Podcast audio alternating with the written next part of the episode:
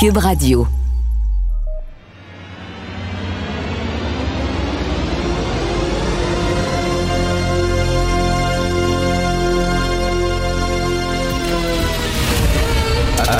Attention, cette émission est laissée à la discrétion de l'auditeur.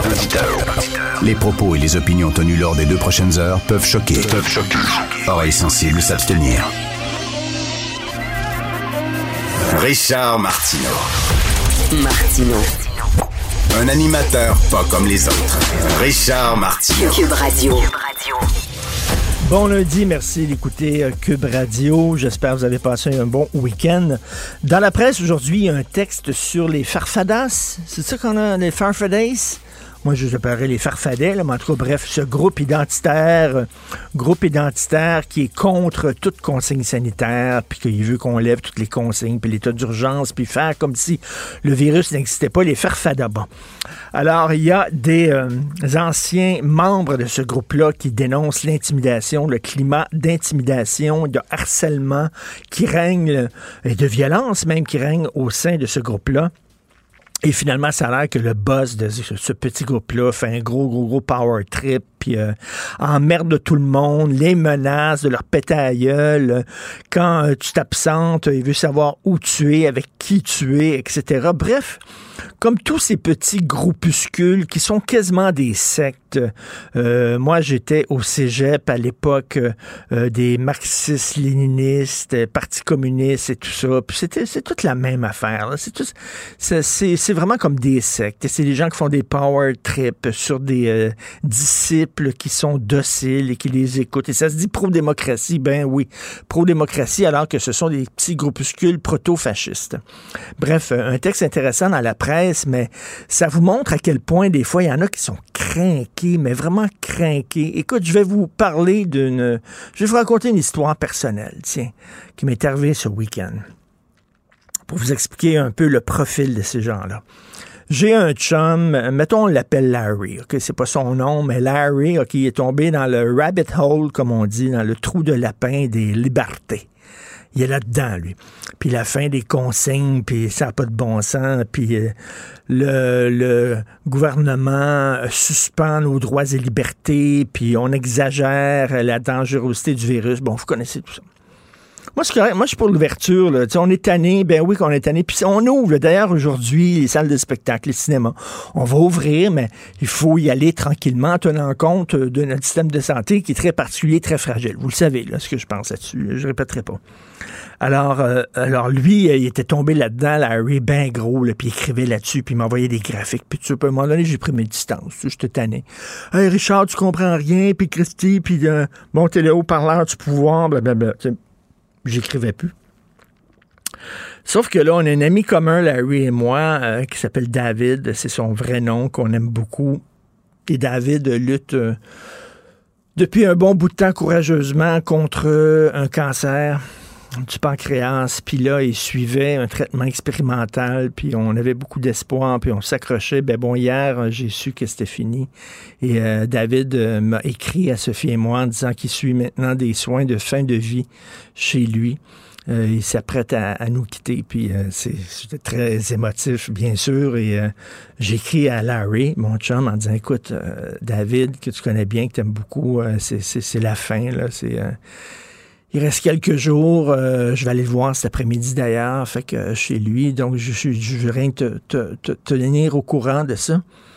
Il a dit, il m'écrit en disant, ah, fuck, c'est plate, il est jeune, puis tout ça, ça n'a pas de bon sens. Hey Richard Tabarnouche, là, ça n'a pas de bon sens ton discours, puis il commence à envoyer, envoyer des affaires sur la liberté, puis les, les consignes. Là, j'écris, je dis, hey Larry, je t'écris parce qu'il y a un autre chum qui se meurt. Un peu de décence. Tu sais, je m'en fous de tes affaires. Attends une minute, là. Wow, mets le pied sur le frein, s'il te plaît, là. Il y a un de nos amis qui est en train de mourir, puis c'est pour ça que je t'ai écrit. Si peut-être tu as le temps d'y écrire, si tu as le temps d'y téléphoner, c'est tout. Non, le gars, lui, était, hey, soudainement, le, le canal est réouvert entre moi et Martineau, fait que euh, je vais y écrire, puis tout ça. Des gens crinqués. Des gens crinqués. Et ça, de, de, n'importe quelle idéologie, là. n'importe quelle idéologie, de gauche, de droite, des fois, tu commences, tu as des bonnes idées. À, à départ, tu as des bonnes idées, mais quand ces idées-là prennent toute ta vie, prennent toute la place et t'empêchent de voir autre chose que ça, que tu ne penses qu'à ça, n'importe quelle idée poussée à son extrême, même si l'idée de départ, elle est bonne.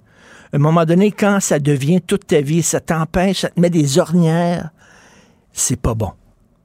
C'est pas bon, que ce soit de gauche, de droite, souverainiste, fédéraliste, à un moment donné, là, une idéologie qui euh, prend trop d'importance dans ta vie et que il y a l'amitié, il y a l'amour, il y a la vie, la mort, il y a, y a, y a le, le passe-temps, il y a la culture, il y a le sport, il y a d'autres choses. Mais quand ça bouffe tout ton temps et tes énergies et que tu, ne, tu reviens toujours là-dessus, il y a quelque chose de pas correct, là.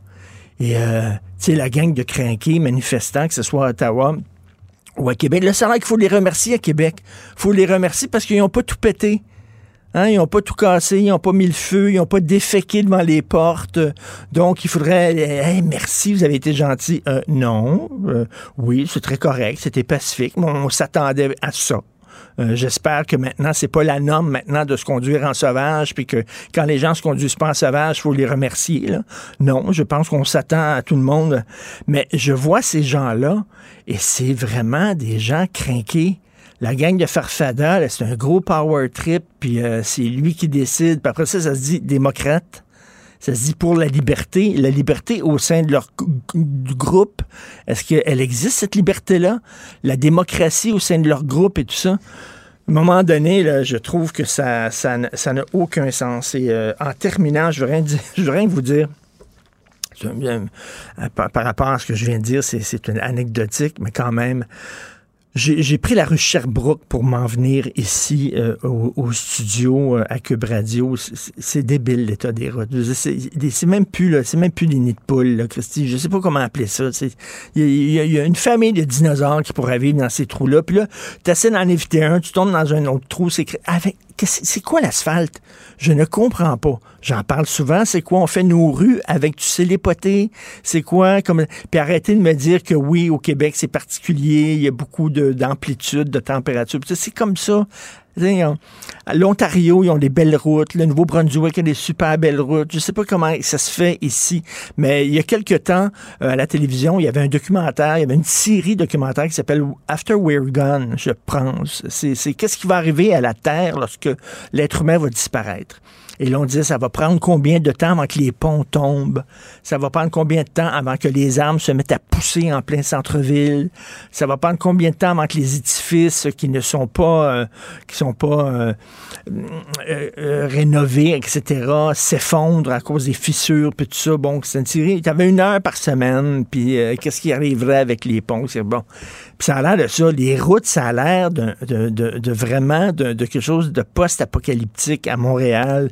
Je ne peux pas, parce que là, il n'y a, a plus de neige dans les rues, fait qu'on peut voir l'état des routes. Et, c'est, et je voyais les autos devant moi qui essayaient de, de, de, de, d'éviter les, les, les trous, les crevasses. C'est délirant. Qu'est-ce qui se passe avec nos Christi de route?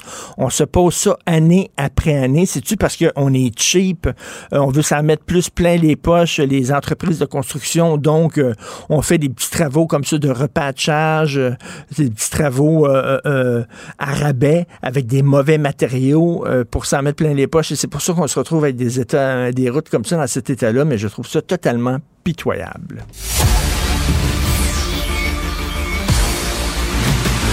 Jean-François Lisée.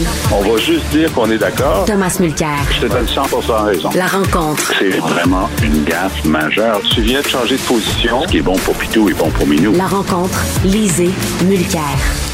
Alors, euh, chers amis, je viens de parler de décence un peu. Est-ce que M. Poilievre manquait de décence pour sauter tout de suite dans l'arène alors que le couteau, euh, comme disait Philippe Vincent Foisy tantôt, le couteau n'est même pas enlevé euh, des omoplates de Erin O'Toole? Je veux t'entendre là-dessus, Tom. Ah, malheureusement, c'était pas dans ses omoplates. Il a été poigné, poignardé par en avant. Mais, euh, mais euh, Poilievre, je, je dois te dire, te confesser que j'ai un parfait conflit d'intérêts parce que comme commentateur et analyste, ou comme on dit en anglais, pundit, okay, moi je sais que ce gars-là va être une telle source de joie tous les jours avec ses conneries que j'ai juste hâte qu'il soit là. Parce que moi, je le connais de près. Euh, j'ai, j'ai siégé avec lui pendant des années et des années. C'est tout sauf un imbécile. Disons ça tout de suite. Par contre, il aime ça se comporter comme un imbécile. Donc, parfois, c'est, ça devient un peu mêlant. Les choses qu'il est capable de dire sont invraisemblables, comme son annonce en fin de semaine. Écoute, ça fait la ronde des médias sociaux en ce moment. Il y a deux ans, presque jour pour jour, on se souvient, il y avait des Premières Nations partant de Peterborough, puis là-bas, puis s'en venant jusqu'ici, avaient bloqué les voies ferrées. Euh, c'était en, en, en sympathie avec une groupe de Premières Nations, des, les Wet'suwet'en en Colombie-Britannique, oui, et l'histoire oui, oui. de gazoduc. Bon, soit. Alors, ces interventions à ce moment-là jouent. Alors, c'est épouvantable. Qu'est-ce qu'on attend pour imposer la loi et l'ordre? On ne peut pas tolérer ça dans une société, machin truc. Le même gars, il s'en va apporter du Tim Hortons, du café puis des beignes en disant que les camionneurs qui sont en train de déféquer sur les trottoirs à Ottawa, en train de brûler euh, du diesel pour que les gens, pour empester la vie de tout le monde et qui n'obéissent à aucune loi, ça, c'est high five. Way to go, c'est bon, les gars. Deux pouces en l'air, tu sais, je vous aime tellement. Alors, ça, c'est du grand Pierre Poilievre et attachez votre truc avec la broche parce que ça va être ça tout le temps. J'espère qu'on s'en va pas vers un couronnement. J'espère vraiment qu'il non, va y avoir non, non, non. Charest, une véritable Charest, course. Charest va presque certainement y aller. Mark Mulroney, qui est, euh, ben alors, Mulroney a deux fils, une, fi- une fille qui est ministre en Ontario, Caroline, deux fils, Ben Mulroney, qui est un personnage télévisuel extrêmement connu et bien aimé au Canada anglais, mais son autre fils, Mark, est un banquier de haut niveau. Il est jeune, de, dans, dans la carte. Peut-être mi-quarantaine, quelque chose comme ça. Puis un des gars les plus suaves, il, lui, il a hérité de, de, de tous les tous les traits de personnalité, euh, l'entre-genre du, du père. C'est vraiment un personnage. Et moi, on, on me dit de, de sourcure à Toronto que lui, il se lance aussi. Donc, il va avoir du monde autrement plus sérieux que, Erin O'Toole, euh, que, pardon, que, Erin O'Toole, que Pierre Poilievre, qui vont se lancer dans la campagne pour remplacer Erin O'Toole. Euh, Jean-François, qu'est-ce que tu penses du débat interne? Je veux seulement euh, lire euh, le tweet que Pierre Paulus euh, du Parti conservateur a écrit ce week-end. « J'ai passé la semaine à subir le siège d'Ottawa. Si la motivation des camionneurs pouvait être compréhensible, la situation actuelle est tout autre. Je demande que l'on dégage les rues et que l'on cesse cette occupation contrôlée par des radicaux et des groupes anarchistes. » Donc, euh, tu parlais euh, vendredi, Jean-François, en disant que le Parti conservateur, c'est quand même le parti de la loi et de l'ordre. Alors, Pierre Paulus s'en souvient, lui, il s'en rappelle. Oui, alors ce qui est intéressant, c'est qu'il est le dissident au sein du caucus qui demande la loi et l'ordre. Hein? Donc, c'est, c'est vraiment, on est dans un retournement de situation complet. Euh, c'est genre de mouton noir maintenant, parce que, et, et même immédiatement après, un de ses collègues euh, du Canada anglais a dit, ben, j'ai beaucoup de respect pour toi, mais je suis pas d'accord. Alors, tu sais, on est dans, dans une situation qui est intéressante parce que il y a euh, il y a une fracture à la fois sur euh, la, la vision puis la, la, la, l'âme du Parti conservateur. Est-ce qu'on est un parti de rebelles ou on est un parti de gouvernement? Mmh.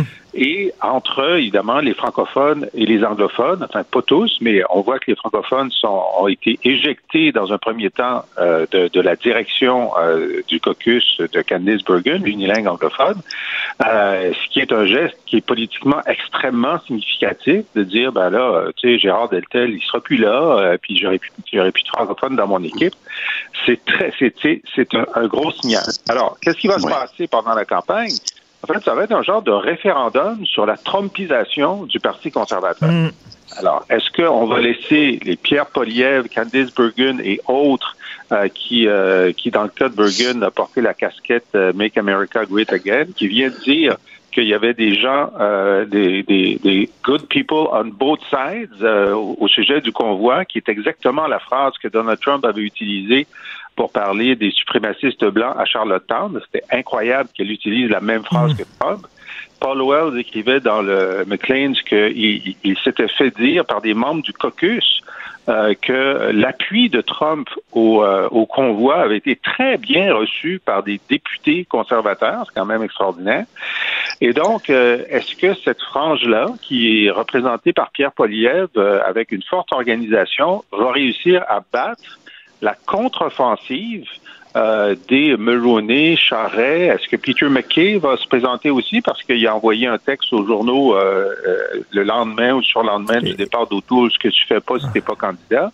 Ça va être ça, la bataille. Oui, et Jean, Jean-François, il y a un nom qui circule aussi, c'est Tasha Kheiriddin, qu'on, qu'on connaît très bien euh, ici au Québec, là, qui est une commentatrice, entre autres, dans le National Post. Euh, qu'est-ce que tu en penses? Est-ce que tu penses que Tasha Kheiriddin, Tom, va se lancer dans l'arène? Écoute, je vais avoir une meilleure idée mercredi parce qu'on fait une émission radio pan-canadienne avec Evan Solomon, elle et moi, okay. et un autre d'Alberta tous les mercredis. Donc, j'aurai un peu plus de nouvelles. Moi, je vais t'avouer que Tasha a été tellement choquée de ce qu'elle a subi quand elle a dit aux anti-vax, soyez responsables, mmh. allez vous faire mmh. vacciner.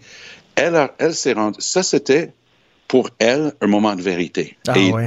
crois-le ou non, la vérité existe. Et c'est ce qu'on est en train de vivre. Mais j'aimerais bien poursuivre sur ce que Jean-François disait oui. tantôt, parce que c'est préoccupant de voir ce qui est en train de se passer avec la nouvelle chef des conservateurs. Elle est ni plus ni moins en train d'évacuer la présence québécoise et francophone au sein de son équipe. Lorsque Joël Denis Bellavance de la presse a commencé à écrire là-dessus, parce qu'il s'est rendu compte que Gérard Deltell se faisait tasser comme leader en chambre et chef adjoint.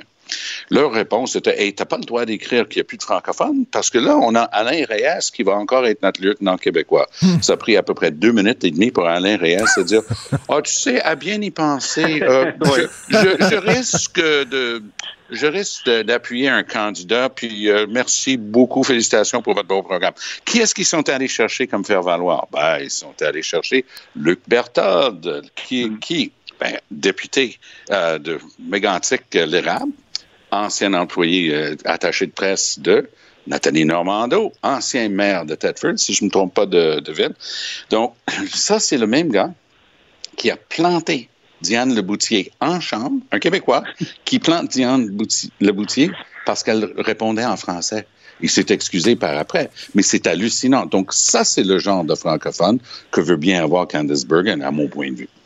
Euh... Ce qu'on sait pas, ce qu'on sait pas, Richard, c'est est-ce que euh, Candice Bergen, qui est une langue anglaise, Euh, a dit à Deltel euh, et aux autres qu'elle ne voulait pas, ou est-ce que c'est Deltel et les autres qui ont dit « nous, on reste pas ». Il y a quelque chose qu'on ne sait pas, là. Hein? Est-ce que c'est une exclusion ou un boycott? Bonne question.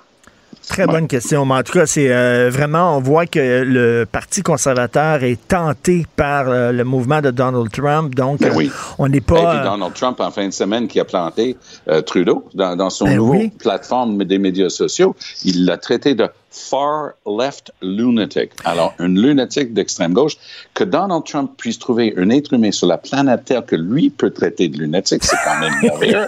Mais tu, tu m'ouvres la, la porte, famille, Tom, tu, tu, tu hein? m'ouvres la porte. Qu'est-ce qui arrive avec Justin Trudeau? Il est où?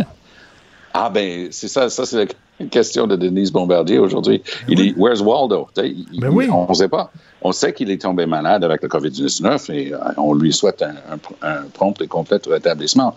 Mais on aurait pu penser que le premier ministre du pays aurait pu avoir un mot à dire depuis une semaine. Mais sa, sa sortie lundi dernier a été tellement critiquée. Tu sais, quand tu as ce qu'on appelle des lead editorials dans le Globe and Mail puis des journaux de, de référence au Canada anglais qui l'ont planté, je ne sais pas si tu te souviens de ça, mais en plein milieu d'une réponse à un journaliste, il commence à affirmer que ces gens-là croient qu'ils vont se faire installer des micro-puces et ils devraient tous être en train euh, de porter des chapeaux en feuilles d'aluminium. Tu dis, non, attends, là, ça c'est le premier ministre d'un pays du G sept. C'est, c'est pas un ado en train de discuter avec ses copains autour d'une bière. Là. Ça, c'est et... le premier ministre d'un pays du G sept. Donc peut-être son staff a décidé, boss, euh, tu vas rentrer chez toi le temps que tu récupères complètement. Et Jean-François, t'en penses quoi du silence assourdissant, tiens, de Justin? Ben, il est encore plus euh, déprimant et inexplicable que à Québec, sur la question du convoi, le premier ministre a pris contrôle des opérations avant oui. même que les camionneurs s'en viennent, a parlé à la Sûreté du Québec, évidemment, Mme Guilbeault était dans, dans, dans le portrait, avec Bruno Marchand, le maire, avec... Puis ils ont fait en sorte que ça dure deux jours, puis que tout le monde s'en aille. T'sais?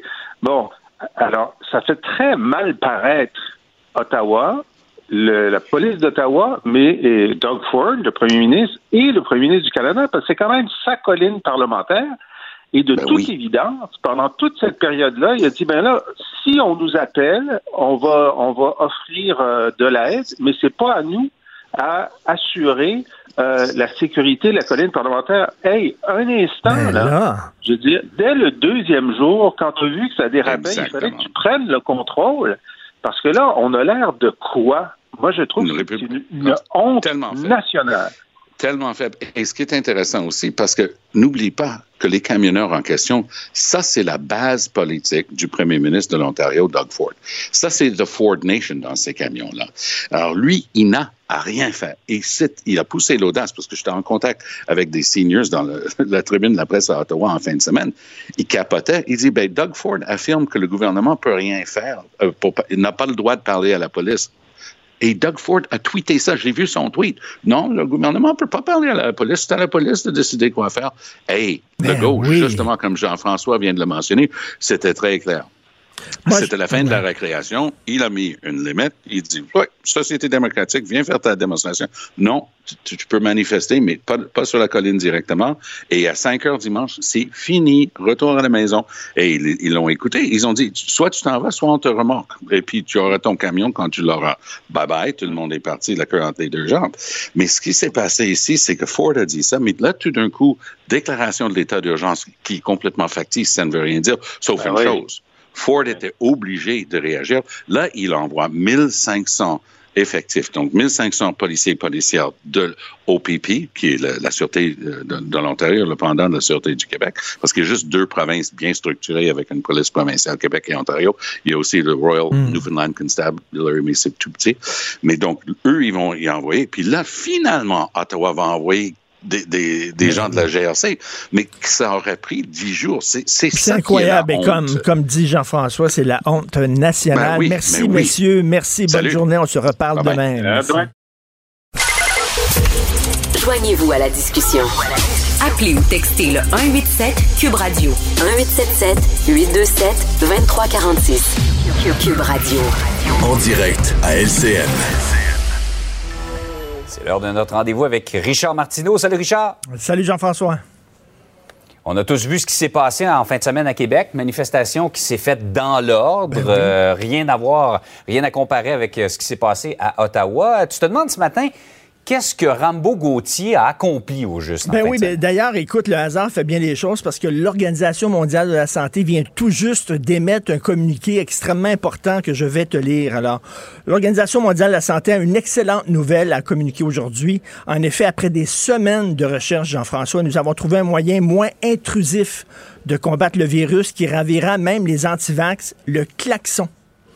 En effet, on a découvert que le virus disparaît dès qu'il entend un son strident. Cette découverte majeure a été rendue possible grâce aux travaux révolutionnaires d'un virologue québécois de réputation mondiale, Rambo Gauthier. Alors, tu sais que Pfizer, d'ailleurs, va arrêter de produire des vaccins et maintenant, Pfizer va fabriquer des klaxons portatifs et tu sais comment je suis plugué puis tout ça. Moi, là, j'ai réussi à avoir le prototype. Ouais. J'ai réussi à avoir le prototype. C'est très facile. C'est que dès que tu vois, mettons, un virus, tu sais, il y en a un là. Ouais. Là, il, il s'en va. Toi, il est parti. Oh, il y en a un autre. Voilà. Alors, euh, tu sais, on dit notre système hospitalier, là, il y a trop de lits qui sont occupés par, euh, par des gens qui ont la COVID, des non-vaccinés et tout ça. Donc, euh, ben écoute, t'as rien qu'à te mettre devant l'hôpital, puis tu fais... Et là, toute la, la COVID... Non, mais qu'est-ce que ça a donné, là, à part de faire pout-pout? Est-ce que ces gens-là... pensent que le virus va s'en aller. Ils sont tannés, Jean-François. On est tannés. Mmh. Ils veulent qu'on lève mmh. les consignes. On est en train d'élever, là, aujourd'hui, les salles de spectacle, les cinémas. Il faut y aller prudemment, à respecter. Puis il dit qu'il va revenir dans deux semaines. Mais dans deux semaines, il y a Avec d'autres... plus de monde. Avec plus de monde, mais dans deux semaines, il y a d'autres choses qui vont être ouvertes, là. Euh, il va y avoir mmh. des annonces, puis on y va progressivement. Il arrive à la toute fin, là. Puis il va dire, regarde, c'est grâce à nous si le gouvernement a décidé d'ouvrir. Mmh. Non. C'est grâce aux gens qui sont vaccinés, qui ont fait en sorte que la courbe descend, puis tout ça. Qu'est-ce qu'il a accompli exactement? Et là, il faudrait les applaudir, Jean-François, parce qu'ils n'ont pas déféqué devant les portes des, euh, des résidents, parce qu'ils n'ont pas mis le feu, parce qu'ils se sont comportés de façon responsable. Il faudrait être tout content. Veut dire, c'est le minimum syndical, là, veut dire, vraiment. Là. Et ça montre à quel point, ici, on était préparé. C'est pas comme à Ottawa, ouais. où vraiment, oh, ouais. là, euh, c'était le free-for-all. Ah, c'est ça que je disais. Euh, samedi matin, j'ai vu passer, j'ai vu passer un communiqué. Il n'y a plus de virus, là. j'ai, j'ai vu passer un communiqué euh, samedi matin, la police de Québec, qui en huit points établissait clairement les règles du jeu. Oui. Euh, ça, donne, ça mettait la table pour la fin de ben, semaine. C'était assez clair de la façon dont ça allait se passer. Puis je pense fait. que les manifestants, ils ont trouvé leur compte aussi. Ils ont, ils ont été donnés leur message et tout s'est passé dans l'ordre. Euh, ici, il y a une chose, cependant, Richard, sur laquelle tout le monde s'entend, qu'on soit d'accord ou non avec les manifestants ou à la façon de le faire, c'est le silence de Justin Trudeau. Écoute, un silence assourdissant. On dit qu'il a la COVID. Je m'excuse, mais c'est cinq jours d'isolement. Là, ça fait combien de temps ouais, qu'on n'a ouais. pas entendu exactement? Ça euh, fait... il... ouais, un bout. Tu sais, il n'est pas aux soins intensifs. À ce que je sache, là, il y a FaceTime aussi. Il veut dire, il peut parler. Il n'est pas là. Et moi, j'aurais aimé l'entendre, un peu comme dit son père dans les années soixante-dix. Tu te souviens, il y a un journaliste qui avait dit à son père ah, jusqu'où oui. vous êtes prêt euh, pour euh, lutter contre les terroristes du F L Q. Puis il avait regardé le journaliste qui avait dit « Just watch me ». Et moi, j'aurais aimé ça, ça aurait été, ça aurait été assez rigolo que Justin Trudeau dise « Regardez, just watch me », mais il a pris son trou. Et ça montre à quel point ouais. il parle, il parle, il parle, mais quand c'est le temps d'agir, et là, il dit « Bon, on va pelleter ça dans la police municipale, c'est la police d'Ottawa qui va s'en occuper, ou, euh, bon, la G R C. Ouais. » Écoute, c'est pas flinflon, Manitoba. Richard, Manitoba, avec ce qui vient de se passer hier, le, l'état ben, d'urgence, là, ben ça, oui. ça veut dire qu'on peut requérir l'aide du provincial et du fédéral. Et, exactement. Ça va revenir dans le cours de Justin Trudeau. Ben là, c'est ça. Mais é- écoute, c'est pas, c'est pas flinflon Manitoba, là, c'est la capitale nationale, c'est la colline parlementaire, c'est devant le Parlement. Et comment ça se fait lorsqu'ils savaient que les camions arrivaient? Comment ça se fait? Ils n'ont pas fait comme à Québec, c'est-à-dire de dire, là, vous n'allez pas devant le Parlement, vous allez... On s'est pris en main et souvent, on se fait faire la leçon par le fédéral, hein, au provincial, en disant, oh, votre système de santé est tout croche, mmh. on va vous aider à l'aménager. Je m'excuse, mais là, on a bien fait les choses. Et Justin Trudeau, ben, c'est incroyable. Bientôt, on va mettre sa photo sur une pinte de lait parce qu'on ne sait pas où il est exactement. Et c'est une honte, vraiment. Mm-hmm. Et ça, tout le monde s'entend là-dessus. Euh, en terminant, ben, tu nous as...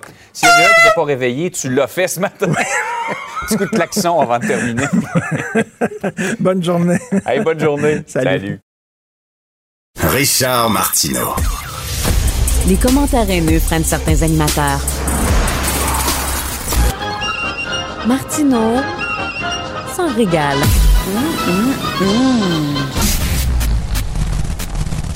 Alors, le gouvernement caquiste va-t-il appliquer la loi cent un au cégep? On sait que la loi, le projet de loi quatre-vingt-seize est en discussion. On dit que l'idée n'est pas morte, que l'idée est toujours vivante. On en discute dans les officines du gouvernement. En tout cas, il y en a un qui est prêt à prendre le bâton de pèlerin et aller convaincre un à un les députés caquistes de l'importance d'appliquer la loi cent un au cégep. C'est Pascal Bérubé, député de Matane-Matapédia pour le Parti québécois. Il est avec nous. Bonjour, M. Bérubé. Bonjour, M. Martineau. Alors, ben, tout d'abord, est-ce que vous êtes toujours non-fumeur ou il y a eu une rechute? Non, toujours non-fumeur depuis euh, la mi-décembre. Alors, wow. ça se passe bien jusqu'à maintenant. Et puis, bon, c'est pas parce qu'il y avait... Euh, je, je pense que c'est le, le mois ou les semaines des non-fumeurs qui commencent. Là. Non, non, euh, j'avais une opération là euh, avant Noël, puis on me disait que fallait mieux arrêter de fumer pour la cicatrisation. Donc, euh, j'ai fait ça, et puis ça tient... Ça tient le coup. Bon, ben bravo, ça tient le coup. Est-ce que vous pensez que l'idée d'étendre la loi cent un au cégep va tenir le coup à la C A Q aussi? Ben, c'est souhaitable parce que on est en plein dedans. Le projet de loi quatre-vingt-seize, c'est un projet de loi pour donner une nouvelle impulsion à la promotion de la langue, la protection de la langue. Et on a des désaccords avec la Coalition Avenir Québec. Ils promettaient un projet de loi costaud. Finalement, c'est mollo. Et j'explique pourquoi. Parce que euh, y, y a des enjeux qui... qui euh, sont d'une évidence avec les chiffres qu'on a, les présentations qui ont été faites en commission parlementaire par des démographes, par des linguistes, par des mathématiciens, par des spécialistes qui nous disent, écoutez, la loi cent un, ça ne suffit pas, parce que les transferts linguistiques sont importants, notamment chez les allophones qui décident euh, en grand nombre de se joindre euh, à la communauté anglophone au Québec. On arrête de perdre la bataille.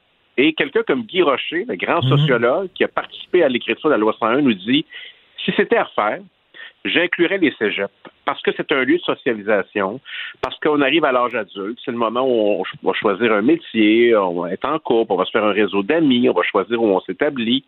Tout ça, ben, financé par l'État, euh, les cégeps. Et je donne l'exemple du collège Dawson qui fait l'actualité présentement parce que on a demandé qu'on ne priorise pas un agrandissement déjà du plus grand oui. collège au Québec pour des raisons évidentes. Alors, juste les chiffres parlent. Le collège Dawson, mettons autour de neuf mille étudiants, des anglophones, parce que c'est un collège qui est là pour couvrir les, les anglophones, pour les servir, trente-quatre pour cent d'anglophones, donc le tiers seulement. Qui sont les autres? vingt pour cent de francophones, quarante-deux pour cent d'allophones. Ça veut dire quoi? C'est que les allophones qui vont aux primaires et aux secondaires en français avec la loi cent un, bien, rendus au collège, bien, là, il y a un transfert important qui se fait vers les institutions anglophones. Donc, mais, euh, mais, mais pourtant, M. Bérubé, est-ce qu'on ne pourrait pas écrire quelque part en disant ben, vous, seulement les gens qui ont fait euh, des études secondaires en anglais peuvent aller au, dans les cégeps anglophones? Ben, c'est, c'est un peu ça, présentement. C'est ce qu'on appelle les ayants droit, euh, qu'ils soient anglophones ou qu'il y a un des deux parents socialisés en anglais, c'est un peu ça. Mais là, au cégep, c'est le libre choix. Alors, c'est pas une mesure populaire, là, demander ça. Moi, je suis conscient de ça. Mais il arrive qu'il y a des mesures impopulaires qui sont nécessaires. Et c'est le problème avec le gouvernement de la C A Q.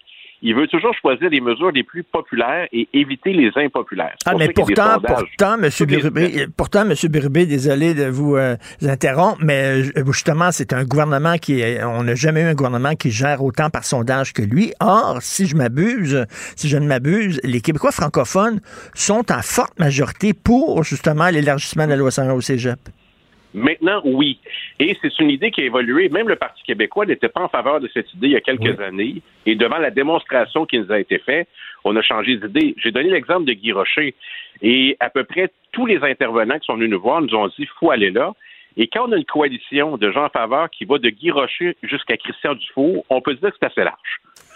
Oui, c'est assez large. Ma crainte, moi, ma crainte, c'est que le gouvernement, bon, euh, reculé euh, sur euh, l'agrandissement euh, du collège Dawson. On financera pas ça. Et il n'a pas reculé. Il a décidé pour l'instant de ne pas le prioriser. Moi, je pense que ça va revenir. Il n'a pas abandonné. OK. Alors, je, je mets un bémol. Surveillez bien la suite. OK. Donc, il l'a enlevé, euh, il l'a mis, mettons, dans, dans, dans le, dans le frigidaire. Euh, il l'a enlevé du... Ah, oh, c'est même pas ça. C'est-à-dire qu'ils ont fait une liste d'irritants électoraux. Ils sont dérubés, en petite partie, les indépendantistes, les nationalistes, les amoureux de la langue et amoureuses de la langue sont fatigants parce qu'ils nous disent qu'on n'est pas nationalistes. Dans la liste de choses à régler, il y a Dawson. On peut-tu laisser croire... qu'on le fera pas, ça va être bon pour nous. C'est juste ça qui s'est, qui s'est passé. Ils ne croient pas tellement parce qu'il y a quelques semaines, ils nous disaient qu'il fallait faire la même chose, que c'était un projet libéral, hein, qu'ils ont décidé de poursuivre. Puis là, ils ont changé d'idée. Je crois pas leur sincérité là. Est-ce que ça veut dire ça? Ben, euh, moi, je dis recul et vous dites euh, pas, mais en tout cas, bon, euh, ils ont, ils l'ont reporté, mettons. Est-ce que ma crainte, c'est que, regardez, là, on l'a déjà fait, là, on a déjà serré la vis à la communauté anglophone en disant, là, on, on va reporter l'agrandissement du collège Dawson. Donc, on l'a fait, notre, notre geste souverainiste, ben, notre geste nationaliste. On n'a pas besoin d'aller jusqu'à la loi cent un au cégep. Ben ça marche pas. C'est-à-dire que Dawson, quand il sera abandonné, on le verra. Euh, il y a Royal Victoria aussi qu'on donne à l'Université McGill en plein cœur du centre-ville de Montréal. Ben ouais. C'est un geste très puissant d'anglicisation. J'en avais parlé avec Mathieu Bocoté puis avec d'autres intervenants. Euh, le cégep en français. Et il y a aussi l'immigration francophone, c'est-à-dire la connaissance du français avant d'arriver au Québec. Ils veulent pas aller là non plus. Donc, c'est pour ça que je dis que c'est mollo en matière de, de langue. Mais en même temps, c'est là que ça se passe. C'est le projet de loi quatre-vingt-seize. Alors là, il semblerait... On a appris ça par Radio-Canada en décembre, puis plus récemment euh, avec Jean-François Roberge, qu'il y a eu des, il y a eu des débats et il semble que l'aile fédéraliste et affairiste ait gagné. Alors moi, je dis non, non, le projet de loi n'est pas encore adopté. Fait que, qu'est-ce que je peux faire? Alors, dans un geste exceptionnel, j'ai écrit à tous les députés de la C A Q. Je leur ai dit, écoutez, ça nous connaît la langue, là. Je vous offre de vous rencontrer confidentiellement. Vous ne serez pas vus avec moi pour vous dire pourquoi il faut le faire, pour convaincre votre gouvernement de changer d'idée là-dessus. Euh, je n'ai jamais fait ça en quinze ans. Ça vous montre l'importance de l'enjeu. Est-ce qu'il y a des Et gens qui vous ont contacté de la C A Q qui sont prêts à vous rencontrer? Pas encore, parce que vous savez ce qui va arriver. Ils vont envoyer un message, bon, Bérubé encore, ne lui répondez pas. Mais c'est pas grave, parce qu'il y a plein de députés qui me parlent régulièrement malgré ce genre d'avertissement. Fait que je vais continuer de leur parler. Ils ont plein de choses à me dire, puis ils ont envie d'écouter ce qu'on a à dire. Donc, si on est euh, nationaliste à la C A Q, on est pas mal isolé présentement. J'essaie d'aider le ministre à, à trouver une façon que de rendre son projet euh, costaud et utile, et ça passe par une mesure qui n'est pas populaire dans l'opinion publique, euh, parce qu'elle n'est pas à quatre-vingts pour cent, là, c'est tranché, qui est nécessaire pour l'avenir du français au Québec, si on est sérieux. Des fois, il faut donner aux gens ce qu'ils veulent et des fois, il faut donner aux gens ce dont ils ont besoin. Et euh, M. Bérubé, je veux vous entendre en terminant sur ce conflit qui dure depuis un an entre Simon-Jolin Barrette et la juge en chef, Mme Lucie Rondeau, sur euh, les juges bilingues.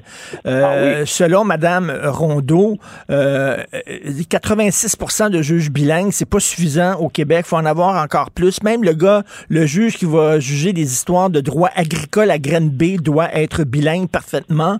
J'imagine que vous êtes content quand même de l'attitude de M. Jolin Barrette qui a dit non, absolument pas. Là. Ben, euh, ça allait de soi, disons que c'était le minimum. Là. Le contraire m'aurait, m'aurait surpris et déçu. Mais qu'est-ce que ça démontre? Parce que moi, j'ai posé la question comme ça, parlementaire, vous réagissez comment là, là, au moment où c'est arrivé? Comme le, le journaliste qui lui posait la question.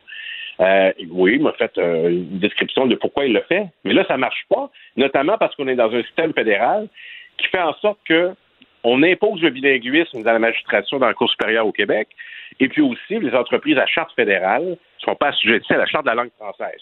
Donc, le régime fédéral, le fait de, d'appartenir à la Fédération canadienne, limite la, la promotion et la protection de la langue française.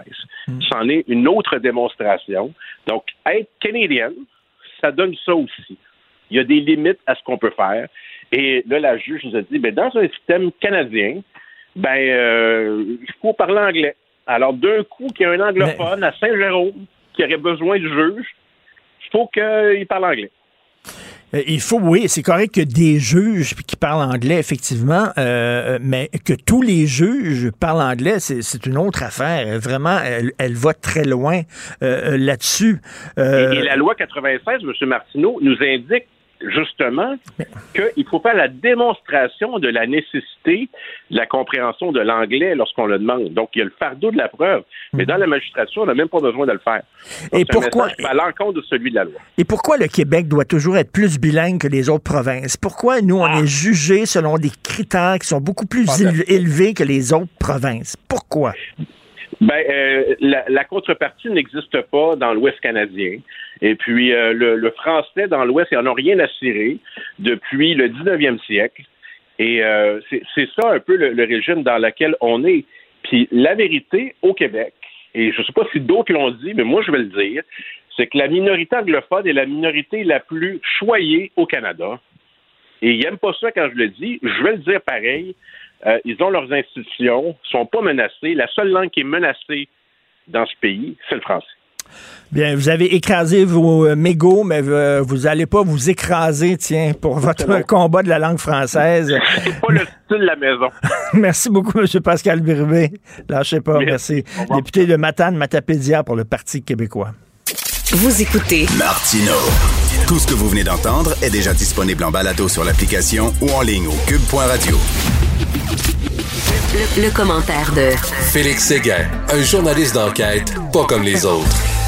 Félix, c'est rendu qu'il faut remercier, les, il faut remercier les manifestants quand ils cassent rien, quand ils font pas caca devant les portes, quand ils foutent plus le feu, quand ils foutent pas le feu, il faut leur dire merci beaucoup. Je sais, hein, et moi quand j'ai vu la manifestation se dérouler dans un calme, euh, ben dans le calme hier à oui. Québec et samedi également, je me suis dit une chose et je me le dis depuis vendredi en fait, c'est que lorsque les assouplissements seront communiquer aux Québécois, parce qu'au cours des prochains jours, là, il y aura sans doute des assouplissements. On le sait maintenant, le lundi, c'est la fameuse rencontre au ben sommet oui. entre euh, la Direction nationale de santé publique, euh, l'I N E S et puis le gouvernement, puis on décidera d'apporter certains assouplissements aux politiques déjà en vigueur. Tu sais ce qui arrivera. Ben, c- cette, cette frange de la population dira, ça y est, nous les avons fait plier. Et c'est, mmh. et, moi, je vous préviens, puis je nous préviens aussi de, de ne pas, bien sûr, tomber dans ce panneau-là parce que c'est une forme d'instrumentalisation du discours public qu'utilisent euh, des groupes qui veulent fédérer là, des idées de droite, de droite identitaire au sein même d'une minorité là qui est en désaccord avec les actuelles mesures. C'est souvent de récupérer des victoires qui ne sont pas les leurs. Alors, tenons, tenons-le pour dit, ça va arriver. En tout cas, on était beaucoup mieux préparés qu'à Ottawa. Là. Vraiment, on a tiré les Incroyable. leçons de ce qui s'est passé là-bas. C'est, c'est deux mondes différents. Toi qui as couvert Ottawa, quand tu regardes ce qui s'est passé à Québec, c'est autre chose. Ben, sais-tu quoi? Je vais te faire un parallèle euh, intéressant. Quand moi, je suis arrivé à Ottawa vendredi, il y a euh, maintenant là, près de deux semaines, là, quand la manifestation commençait et que les camions n'étaient pas tous arrivés, mais il y en avait quand même une bonne file sur la rue Wellington devant le Parlement, ce dont on parlait déjà à ce moment-là, même avec des policiers en disant « ça aurait été quoi de bloquer les sorties du fameux Queensway ». Le Queensway, c'est l'autoroute quatre cent dix-sept, c'est comme ça qu'on l'appelle souvent à Ottawa, Est et Ouest, pour être bien certain que ceux qui entraient au centre-ville avaient une raison d'y entrer, c'est-à-dire pour faire des livraisons ou parce qu'ils y demeurent ou parce qu'ils viennent souper, mais les restaurants étaient fermés, donc le cas d'espèce se pose pas. Et on se posait déjà cette question-là, en disant pourquoi leur permettre de s'arrêter? Et là, tu as vu à Québec, là, essentiellement, ils ont tourné en rond. Ben oui. Hein? Vendredi, ils ont tourné en rond. Samedi, ils ont tourné pas mal en rond. Puis à un moment donné, il y en a quelques-uns qui se sont arrêtés. Puis la police a dit, à partir de maintenant, si vous êtes arrêtés et que vous bloquez la circulation, c'est un... premièrement, un ticket. Deux, euh, c'est une remorqueuse qui mmh. va vous rencontrer si vous refusez d'obtempérer. Alors, euh, oui, il y avait une grande différence de préparation. Il faut dire une chose. Il y a, il y a, il y a une forme de table de, de, de planification, comité de planification, si tu veux, là, euh, qui s'est euh, dressé entre la police de Québec, la, la Sûreté du Québec, mais aussi avec l'expertise de la police d'Ottawa. On ne pourrait pas dire que c'est une expertise, on pourrait dire que c'est une expérience, et ils ont beaucoup appris d'Ottawa. Tout à fait. Écoute, il y a quelques jours, Félix, tu m'avais dit qu'un policier qui t'avait parlé en disant « je ne comprends pas pourquoi on impose le couvre-feu à tout le monde, alors que ce serait très facile pour nous euh, de vérifier si quelqu'un est vacciné ou pas, et comme ça, on pourrait l'imposer seulement aux non-vaccinés. » Ben, l'idée, euh, ils ont jonglé avec l'idée au gouvernement. Oui, et saluons le travail de Jules Richer du bureau d'enquête qui publie cette nouvelle-là aujourd'hui. Alors, le dernier couvre-feu là, qu'on a abandonné le dix-sept janvier, tu te rappelles, c'est la première mesure que François Legault avait euh, juré d'abolir quand la situation s'améliorait. Alors, depuis le dix-sept janvier, plus de couvre-feu, mais il a commencé ce couvre-feu-là le trente et un et il a failli être appliqué uniquement aux non-vaccinés. Euh, l'idée était assez avancée, hein, parce qu'on avait acheté huit cent cinquante téléphones. La marque des téléphones, des Motorola mmh. Moto G Power euh, à cent soixante dollars pièce, qui dorment présentement dans les entrepôts de la Sûreté du Québec. Et ça servait à quoi, ces téléphones-là? Bien sûr, à pouvoir vérifier ben oui. le passeport vaccinal. Euh, alors, c'est cent trente, cent trente-cinq mille piastres là, de téléphones qui dorment euh, dans les entrepôts. C'est, euh, ça a été confirmé par le, le ministère de la Cybersécurité et du Numérique, parce que c'est lui qui est en charge des achats électroniques. Et pourquoi, finalement, alors, ils ont abandonné l'idée de l'imposer? Ben là, c'est là que c'est intéressant. C'est là que c'est intéressant. Tu m'as bien... tu, tu, tu Effectivement, tu m'as... Tu, tu m'as bien cité. En fait, c'est vrai que je t'avais dit, en tout début d'année, que de nombreux policiers qui avaient été consultés oui. pour mettre de l'avant cette mesure trouvaient que c'était un jeu d'enfant. Et là, euh, Jules nous apprend dans son article que selon une source dans l'appareil gouvernemental, euh, c'est trop, c'était trop compliqué. Ça a même été confirmé par Louis Denis, euh, Louis-Julien Dufresne, qui est l'attaché de presse de la ministre Guilbeault. Il s'agit d'un scénario qui a été évoqué, mais qui n'a pas été retenu ni par le gouvernement ni par la santé publique à cause de sa complexité. Euh, Comme tout au long de la crise sanitaire, notre gouvernement n'a rien écarté pour assurer la sécurité des Québécois, blablabla. Bla, bla, bla. Mais ça, là, c'est, c'est en porte-à-faux avec les informations qu'on possède des gens qui sont en charge de faire appliquer ça. Ils okay. nous ont dit, et ils, ont même, ils en ont même rajouté, que, écoute, d'abord, là, prends le cas d'espèce où tu as un couvre-feu qui est appliqué aux non-vaccinés. Alors, tu peux prendre pour acquis une chose. Tu peux prendre pour acquis que ceux... Euh, qui sont sur la route, là, après telle heure, là, après, mettons, mettons tu le mets à minuit, le couvre-feu, là, il y en a pas mal moins. Alors, si tu décides de faire des opérations ciblées, ou quand tu fais une opération de vitesse, ou quand tu fais une opération de contrôle d'alcool au volant, ou quand tu... Bref, quand tu arrêtes quelqu'un, tu lui demandes ben oui. aussi son passeport vaccinal avec ben son oui. permis de conduire, et que tu dois de toute façon sortir quand tu le montres au restaurant ton passeport vaccinal parce qu'on doit t'identifier.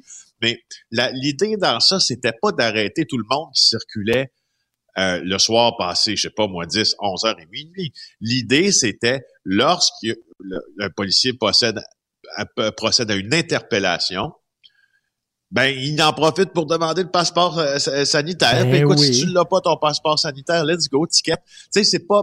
On, on voyait ça très gros, mais c'est pas si gros que ça. Il y a des modalités, un couvre-feu qu'on peut mettre en place en disant, regarde, ben, on, ben on va oui. pas faire des barrages partout, puis avec, euh, tu sais, la, la mitraillette en bandoulière, là. On va ben. t'arrêter, on, on arrête quelqu'un puis pour une, une infraction bien, bien normale, puis on vérifie, c'est tout. Ben oui, ça, puis, puis tu sais, comme ça, là, les, les, les gens qui sont triplement vaccinés auraient pu euh, continuer à se promener à l'extérieur après le couvre-feu. On n'aurait pas puni tout le monde.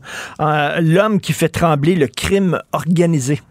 Quel article intéressant de oui. Julien McEvoy reproduit dans la section argent du journal aujourd'hui. Euh, j'ai vu ça passer il y a quelques semaines, là, euh, la position du, de Earl G. Hall, qui est le président et chef de la direction de Access Network.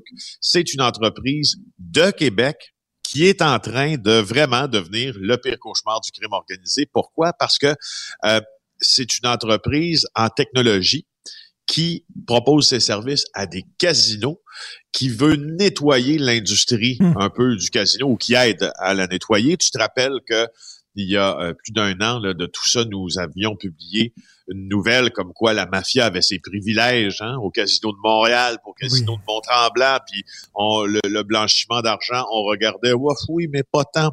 Alors là, ça fait dix ans qu'eux autres développent euh, des... des, des euh, dispositifs pour capter des comportements, ok, euh, des comportements qui peuvent être euh, tout du jeu compulsif au blanchiment d'argent.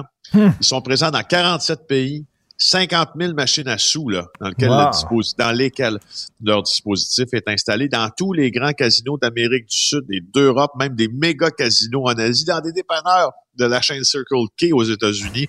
Ils ont le contrat de la Pologne au complet. Euh, et euh, tu sais qui euh, est aux abonnés absents dans ça? L'Auto-Québec. Ah oui. L'Auto-Québec qui doit faire un ménage chez elle ne, ne, se, ne, se, ne dispose pas de la technologie québécoise. Euh, sauf que, bon, je, je pense que M. Hall ne voulait pas frustrer là, le nouveau patron de la Société d'État, Jean-François Bergeron. Là, euh, mm. Il dit c'est un vrai monsieur, c'est un technologue. On a des discussions intelligentes avec l'Auto-Québec, mais la vérité, c'est que le contrat, présentement, il n'est pas là. C'est incroyable voilà. quand même. C'est hallucinant. Et écoute, je veux te, te dire bravo pour J E de vendredi. C'était passionnant d'entendre, entre ah, autres, Denis merci. Galland. Denis Galland, là, écoute, tu sais, et puis Mme Lebel qui parlait là, en toute liberté, là, qui n'avait ouais. pas la langue dans leur poche. Moi, quand tu me disais oh, un documentaire avec ces, ces commissaires-là, je me suis dit, oh, ils vont faire attention, ils vont être extrêmement prudents, ils vont marcher sur des œufs. C'était vraiment suave, là. C'est un cinq à sept. Ah, hein? c'était, c'était le fun au bout, vraiment. Ouais, merci, et je, je, je dis aux gens là, d'aller sur le site de T V A L C N et de le revoir en reprise. Et en terminant, euh, ce week-end, j'ai regardé Frontline, là, la fameuse émission de oui. documentaire sur P B S, un documentaire sur euh, la Chine et les Ouïghours. Ça s'appelle China, euh, un, euh, China Undercover. C'est épouvantable ce qui se passe en Chine. J'ai, j'ai tellement honte qu'on soit là, la communauté internationale, que je comprends que nos athlètes le voulaient concourir après quatre ans à s'entraîner, mais que...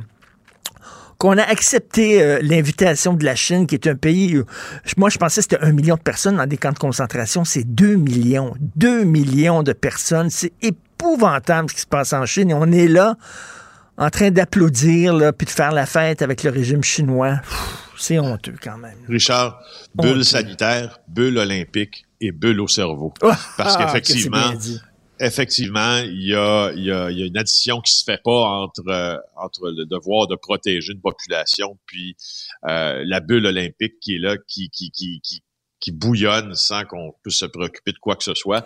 D'ailleurs, merci de souligner le travail euh, des documentaristes de Frontline. Oui. Euh, pour ceux qui n'ont jamais vu cette émission-là, Euh, moi, j'en suis, euh, j'en suis le fan numéro un. Notre, euh, le grand boss du journal et du bureau d'enquête, Danny Doucet également. C'est à Frontline qu'était sorti un des plus grands scandales journalistiques euh, des cinquante dernières années, si tu veux mon opinion. C'était le scandale sur l'espionnage de la C I A révélé par Edward Snowden sur oui. le peuple américain. Ça avait été fait... Euh, euh, par Glenn Greenwald et Laura Poitras, ça avait fait l'objet d'un, de, d'une série de documentaires sur Frontline. C'est disponible encore sur le site. Si vous voulez voir du travail bien fait, allez voir ça. Puis tous les documents, tout ce qui est présenté à Frontline sur P B S, donc la chaîne publique américaine, est franchement oui, ils ont des moyens hein, quand même. Ça, aïe, prend, aïe. ça prend des moyens justement pour oui. libérer des journalistes, oui. pour leur permettre de fouiller oui. un dossier pendant des fois un an. Là. Euh, oui, c'est quand plus même... aussi, Richard. Ah, oui, oui, pendant oui. plus qu'un an des fois. Je te rappelle quand Edward Snowden a fait ses révélations et, euh, et juste pour aller tester ces révélations, euh, je pense que Glenn Greenwald s'était rendu dans un hôtel à Hong Kong avec un gars du Guardian. Je pense que euh, Greenwald, si ma mémoire est bonne, travaillait au, au, au Guardian euh, euh, en Angleterre à ce, à ce moment-là. Puis ils étaient allés à Hong Kong et ils avaient amené un de leurs vieux journalistes là, qui a de l'expérience, là, juste pour vêter, comme on dit, dans le milieu, pour savoir si l'histoire se tenait. Je, tu sais, je dis, allez voir ça, là. C'est, ça n'a oui, oui. pas d'allure, les moyens puis le talent. Ben c'est sûr, vous n'avez pas ces moyens-là, J E, mais vous faites quand même une sacrée bonne job. Merci beaucoup, on Félix. On a le talent. Bye. Salut, bye. Pour une écoute en tout temps, ce commentaire de Félix Séguin est maintenant disponible en balado sur l'application Cube ou en ligne au cube point c a. Tout comme sa série balado Narcos P Q, qui dresse un portrait de l'industrie criminelle à travers des entrevues avec de vrais narcotrafiquants. Cube Radio. Martineau. Le préféré du règne animal. Bonjour, les petits lapins. Petit lapin, petit lapin. Gilles Proulx. Bonjour, mon cher Richard. Richard Martineau. Pauvre petit lapin. La rencontre. Point à l'heure des cadeaux. Je serai pas là, là à vous flatter dans le sens du poil. Point à la ligne. C'est très important, ce qu'on dit. La rencontre Proulx-Martineau. Gilles, on a-tu encore un premier ministre au Canada? Il est où exactement, Justin? As-tu remarqué, as-tu remarqué à chaque fois qu'il y a une grave crise, quand ce ne sont pas les Indiens mmh. ou à la grande réconciliation, ils s'absentent? Et depuis le début des crises devant sa, la porte de son beau Parlement, on ne sait pas où il est caché. Un vrai président, comme dans une dictature que tu ne vois pas. Tu entends parler de lui par communiqué, tu ne le vois pas. Alors, c'est une bonne question que tu poses là. Il y a, effectivement, avons-nous un premier ministre à Ottawa? Eh ben, il n'est pas comme son père. Hein. Souvenez-vous de son père, Just Watch Me. Quand on a, on, y a un journaliste qui a dit jusqu'où vous êtes prêt à aller pour, euh, pour ouais. mettre euh, au pas les, les Felkis au Québec, il avait dit Just Watch Me. Mais l'autre, il fait pas ça. Là. Non, il allait sa ligne de feu, l'autre, il n'y a pas de doute, qui se faisait un capital, qui plaisait au Canada-Ouest, mais comme euh, ce Trudeau-là est détesté dans le Canada-Ouest, il ne peut pas faire des déclarations aussi percutantes pour monter son capital ou sa cote d'écoute. Et au Québec, la même chose, il est contesté, on ne le croit pas, il nous promet, puis il se passe rien. Alors, dans ce sens, c'est... il est sur un, un fil de fer. C'est un funambule. Ben oui, mais en tout cas, il prend son trou puis il se cache. Là, c'est incroyable. Quand c'est le temps de parler, oh, il jase, il parle, il parle, il parle. Quand c'est le temps de passer à l'action, il est aux abonnés absents. Euh, vous avez vu, euh, le gouvernement aurait pu euh, dire le couvre-feu va s'appliquer seulement aux gens qui ne sont pas vaccinés. Ils ne l'ont pas fait. C'est inimaginable de voir ça. Québec qui a eu toujours peur de, d'avoir peur, qui marche la queue entre les deux jambes. Alors, on le voit, il a reculé au moins à deux reprises. Au lieu d'imposer des mesures coercitives aux entêtés, de peur, de peur de voir des troubles, de peur pour la paix sociale. Et pendant ce temps-là, c'est un pays aussi évolué que l'Autriche, mon cher Richard, pays de Mozart, de raffinement, un pays instruit, ça aussi, eh bien, tout le monde, mur à mur, vaccin obligatoire, sous peine de payer une amende en dollars canadiens de cinq mille deux cents dollars. Alors, vois-tu, c'est incroyable comment est-ce qu'on peut voir un problème différemment dépendant des têtes qui sont au pouvoir. Alors ici, on continue de parler de dictature, comme on l'a fait en fin de semaine avec nos, nos têtes folles, d'atteinte à la liberté et à l'avenir de nos enfants. Et ça, ça m'a fait, ça m'a renversé l'avenir de nos enfants. C'est pour ça qu'on manifeste, justement. Oui, on leur apprend déjà à se foutre de l'autorité, à se foutre des scientifiques, ce sont des ignorants. Pauvres de nous. Pendant ce temps-là, par contre, l'avenir de nos enfants, on ne parle pas de l'avenir des vieux qui, eux, sont les plus vulnérables dans leur désobéissance. Mais c'est vrai que les vieux, c'est de la matière à mettre au panier pour très bientôt. Alors, comme tu vois, deux mentalités, deux mesures. Oui, deux mentalités complètement différentes. Et j'ai pensé à vous aujourd'hui parce qu'il y a un texte dans le Journal de Montréal sur euh, René Lévesque. En fait, c'est un documentaire qui va être présenté à Télé-Québec mercredi sur René Lévesque. Ça fait trente-cinq ans qu'il est mort. Et euh, Gilles, je, je serais curieux d'entrer dans une classe au secondaire et de demander, même au cégep, et de demander, est-ce que vous connaissez René Lévesque? Je serais ah, curieux. T'es sûr, t'es sûr d'avoir une déception monumentale parce que l'histoire ne s'enseigne pas. Parce que ça ne nous intéresse pas. Le passé, le passé. Quelle mentalité, quel peuple de corneaux qu'on est collectivement. Et en plus de ça, tout en étant des concombres, des corneaux, des sous-doués en classe, on continue de faire du nombrilisme pour se vanter avec notre système d'éducation qui apprend à rien. C'est sûr qu'on a des petits gars, des petites filles qui sont fortes en mathématiques, dans un laboratoire de chimie. Mais pour la culture générale, comme si ce n'était pas important, ça, c'est zéro plus zéro. Et l'actuel ministre de l'Éducation, à qui j'avais parlé, moi, une fois, dans une assemblée de la C A Q, est-ce que vous allez être préoccupé de ramener l'enseignement de l'histoire nationale? Ah oh, oui, ah oh, oui, ah oh, oui. Ça fait que trente ans qu'on parle de ça. On la ramène pas parce qu'il y a une volonté de la part des mandarins qui gouvernent. C'est pas les ministres qui mènent, c'est les mandarins, les sous-ministres, les mandarins. Ont décidé tout simplement qu'on n'enseignait pas ça. Au nom de quoi, je ne sais pas. Un rattrapage technologique, peut-être. Mais le rattrapage technologique, on l'a fait. On en a des savants capables de manier des fils puis des pitons, puis d'aller à Hollywood, puis montrer aux Américains comment euh, faire des décors électroniques. On est capable là-dedans. Mais entre-temps, quelle est la culture générale, ne serait-ce que de la connaissance de ton histoire? Et, et Gilles, René Lévesque, c'est la nationalisation de l'électricité, c'est la loi cent un, c'est la, la loi sur le financement des partis politiques, c'est la protection des consommateurs, c'était tout un gouvernement. Et euh, ça n'a pas de c'est sens. C'est le gouvernement là. Le plus progressiste qu'on n'a jamais eu de soixante-seize à quatre-vingt, là surtout. Après le référendum, ça s'est essoufflé. Ça s'est essoufflé. Euh, on parle du, on parle du zonage agricole aussi qu'on n'a ben pas oui. donné. Ça te donne une idée justement de la masse de réformes qui ont été imposées, dont nos jeunes bénéficient si on le ventre plein puis qui ont maintenant des, des étals de fruits, de légumes. C'est grâce à l'agriculture qui s'est enrichie, mais qui s'est développée aussi à la faveur du Québec. C'est grâce à un niveau de vie qui a augmenté. L'automobile dont ils sont friands et qui en profitent sans trop de responsabilité au volant tout en faisant le fou.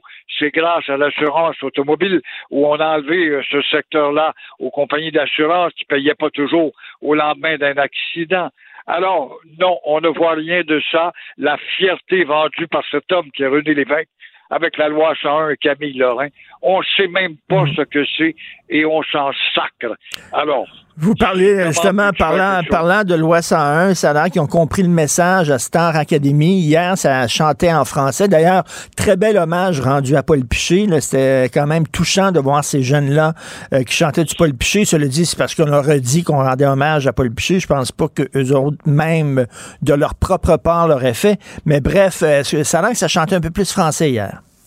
Une seule chanson, c'est un jeune qui se savait battu, il se sentait plus à l'aise dans une chanson américaine, mais euh, effectivement, Star Academy, notre message, la semaine passée, on a grogné tous les deux, aurait-il atteint certaines oreilles, toujours est-il qu'on comprenait mal comment euh, T V A, un vecteur, un propulseur de talent, qu'il y ait des milliers de jeunes, des gratteux de guitare qui s'imaginent être un jour des grands chanteurs américains, devenir multimilliardaires, ne peuvent pas voir de devenir peut-être de grandes vedettes d'abord au Québec et dans la francophonie. Alors, les chanteurs hier se sont adonnés à des chansons française. Alors, ça, c'est un, est un début. Et s'ils avaient étudié leur histoire, s'ils savaient qui ils sont, s'ils avaient d'autres cerveaux que des cerveaux américains, parce qu'ils sont limités dans leur culture, dans le vase américain, eh bien, ils s'apercevraient peut-être qu'il y a du beau également dans la culture française et dans la chanson et la composition française,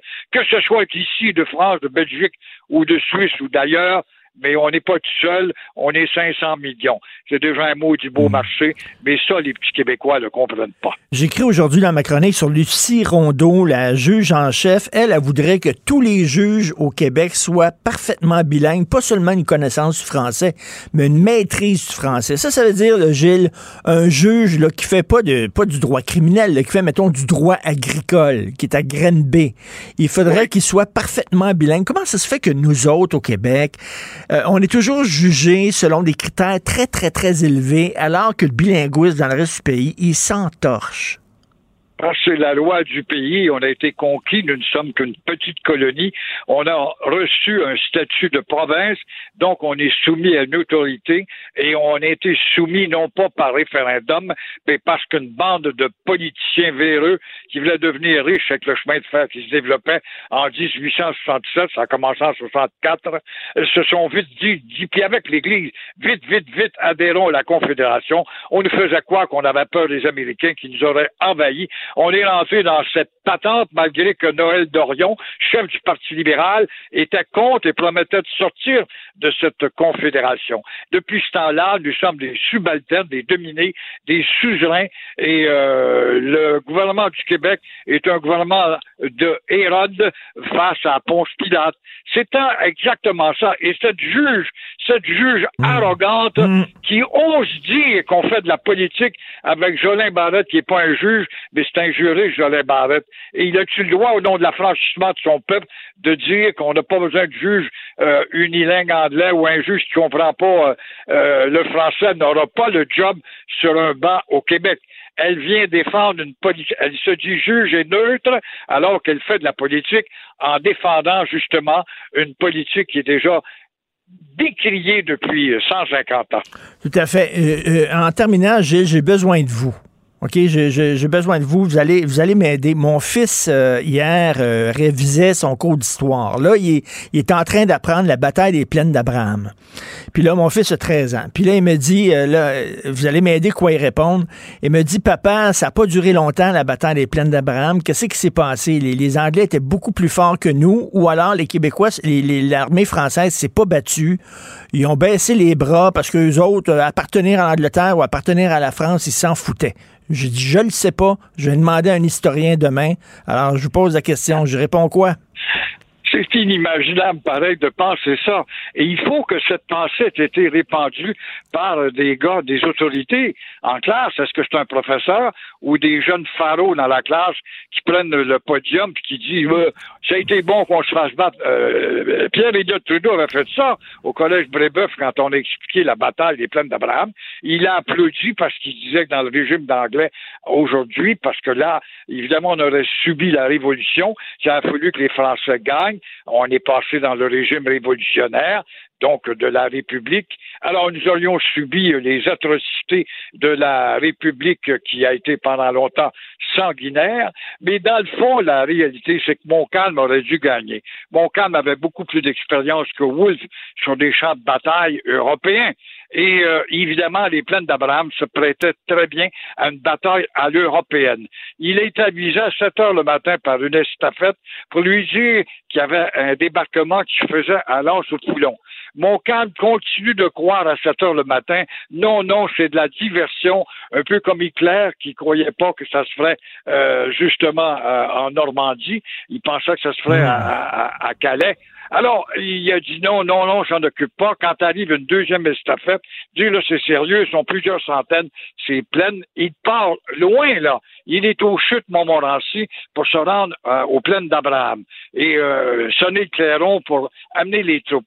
C'est sûr qu'en randonnion, face à l'autre groupe en randonnion, Montcalm aurait probablement gagné.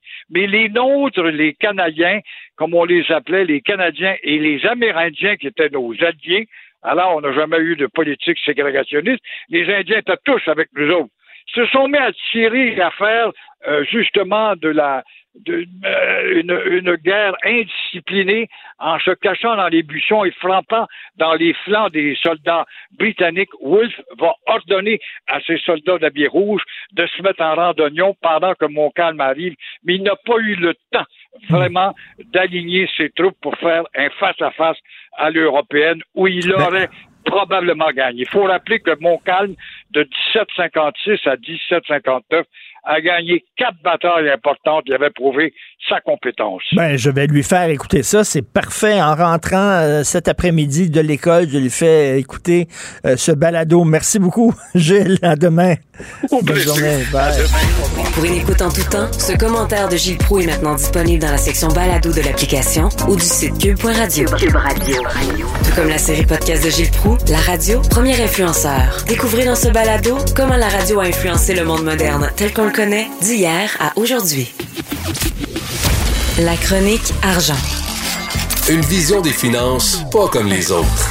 Euh, Yves Daou, directeur de la section Argent du Journal de Montréal, Journal de Québec, c'est complètement fou, là. Les sièges sociaux vides de leurs hauts dirigeants. Près de quarante pour cent des grands patrons des fleurons du Québec travaillent à l'extérieur du Québec. Enfin, Richard, tu terminais sur les plaines d'Abraham, mais là, oui. On a une autre bataille à mener, oui. qui est celui de gagner nos, nos sièges sociaux. Donc, euh, Olivier Bourque a fait un, un travail d'analyse et euh, a été voir ce qu'on appelle l'indice trente Québec.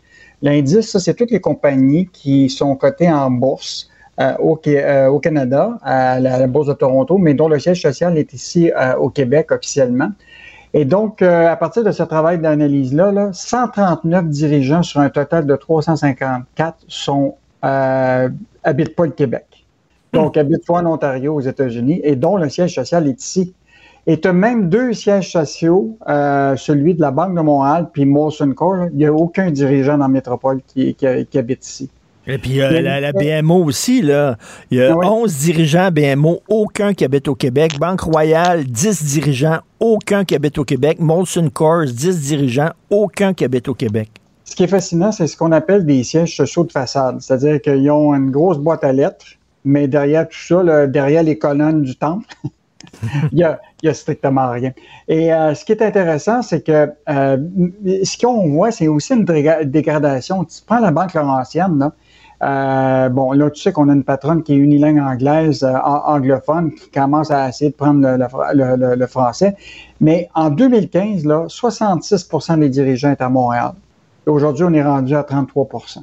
Mmh. S N C-Lavalin, là, là, Ian Edward, là, qui, qui a dû reporter un discours là, qui devait donner euh, seulement en anglais, là.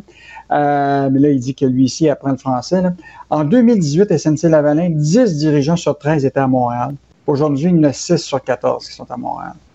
Hmm. Donc, tu vois, là, c'est vraiment une dégradation. Puis, ce qui est important de comprendre, c'est qu'un siège social, là, c'est pas euh, juste un, une adresse postale, c'est aussi l'idée d'un écosystème. Tu sais, hmm. si ton P D G habite ici, les chances que tes vice-présidents puis tes dirigeants vont, vont habiter, vont être autour, tu comprends-tu? Tes fournisseurs vont être québécois. Tu sais, t'as, t'as tout une, un écosystème qui fait en sorte que tu, tu accrois, tu sais, la, ton activité au Québec. Là, là, là, là, de non, plus en, en même temps, tu comprends euh, la mentalité des Québécois aussi, parce que tu es là, tu vis là. Tu sais, là, il euh, y a la photo là, de, du siège social. Ben, en fait, là, pas le, Molson, de, Coors. De, Molson Coors, là, les décisions sont prises à Chicago. Mm-hmm.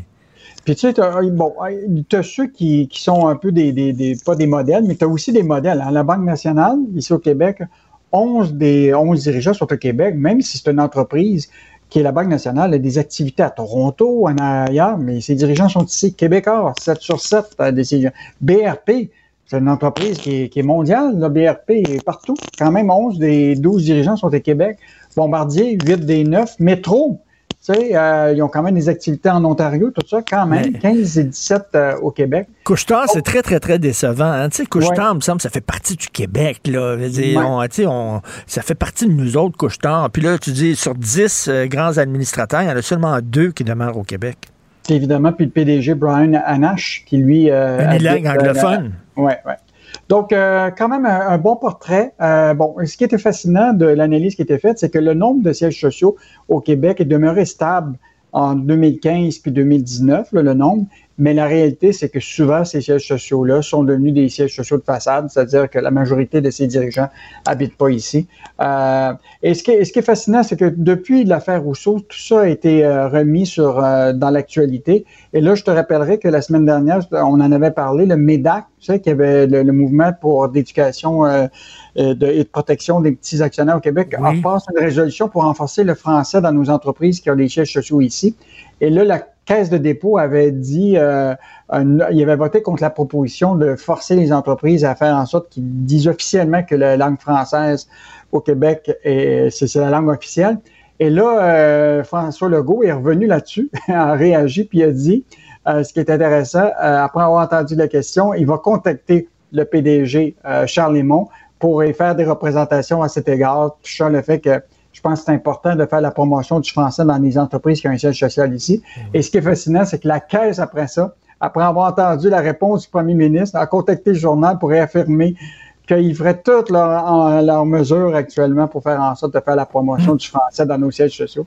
Donc, tu sais, sont... quand on publie, quand on publie quelque chose, ben oui, ben on oui. va avoir des réactions. Ils se sont fait taper sur les doigts par le premier ministre lui-même, et la question à cent mille dollars que tout le monde se pose, est-il le temps de déconfiner le Québec?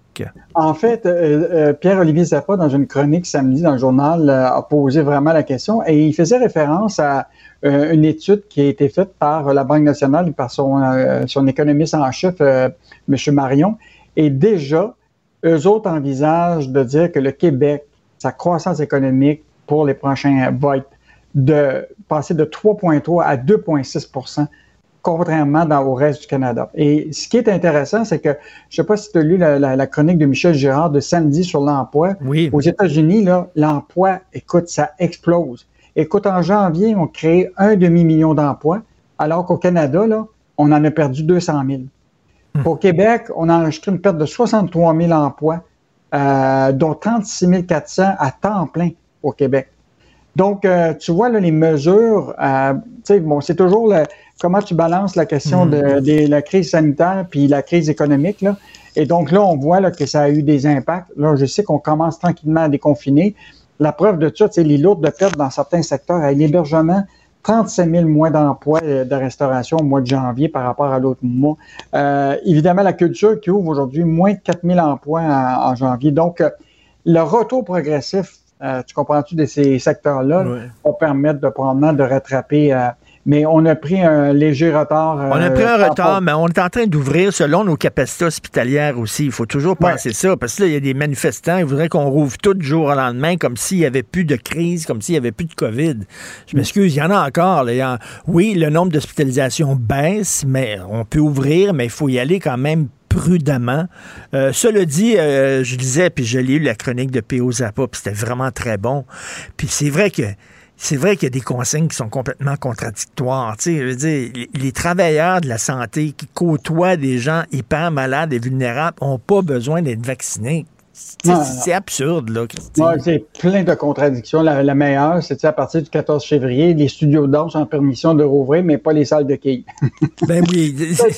Il y, y en a plein de contradictions comme ça, mais on va s'en sortir, on va s'en sortir. Merci beaucoup, Yves Daou. On se reparle demain. Martineau. Pour l'instant, nos avocats nous disent que tout est beau. Alors, on parle beaucoup du système de santé ces temps-ci. On dit qu'une fois la pandémie terminée, il va falloir revoir de fond en comble le système de santé. Certains même euh, espèrent des états généraux en disant faut revoir le système. Pourquoi? Il est beaucoup trop lourd, il est beaucoup trop centralisé et les directeurs en haut du système de santé ne savent pas ce qui se passe vraiment sur le terrain.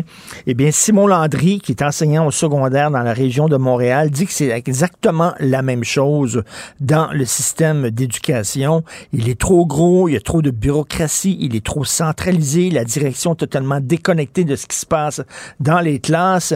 Et il dit qu'il faut revoir aussi de fond en comble le système d'éducation. C'est un texte qui euh, paraît dans la section « Faites la différence » du Journal de Montréal. Allez sur le site Internet du Journal, vous allez trouver le texte. Monsieur Simon Landry est avec nous. Bonjour, Monsieur Landry. Bonjour, Monsieur Martineau. Alors quoi, on, il faudra avoir des états généraux euh, du système d'éducation aussi?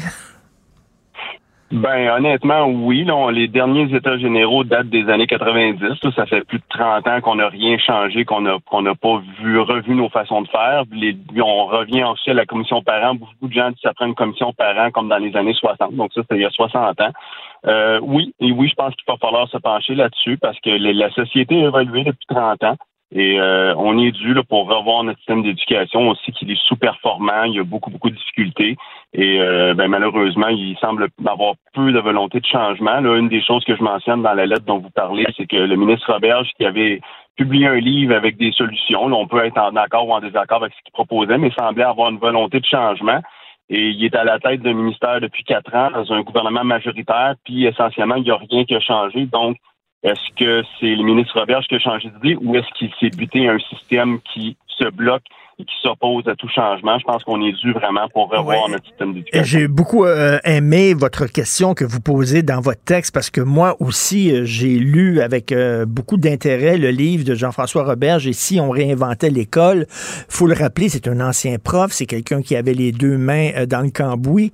Euh, il y avait plein de bonnes idées dans son livre. Je trouvais que c'était un livre passionnant et quand il a été nommé ministre de l'Éducation, j'étais très content en disant ça va changer. Je me pose la même question que vous, c'est soit euh, il a complètement changé d'idée, il a abdiqué, ou soit c'est les bureaucrates, les, les hauts fonctionnaires euh, et la machine, elle ne veut pas bouger.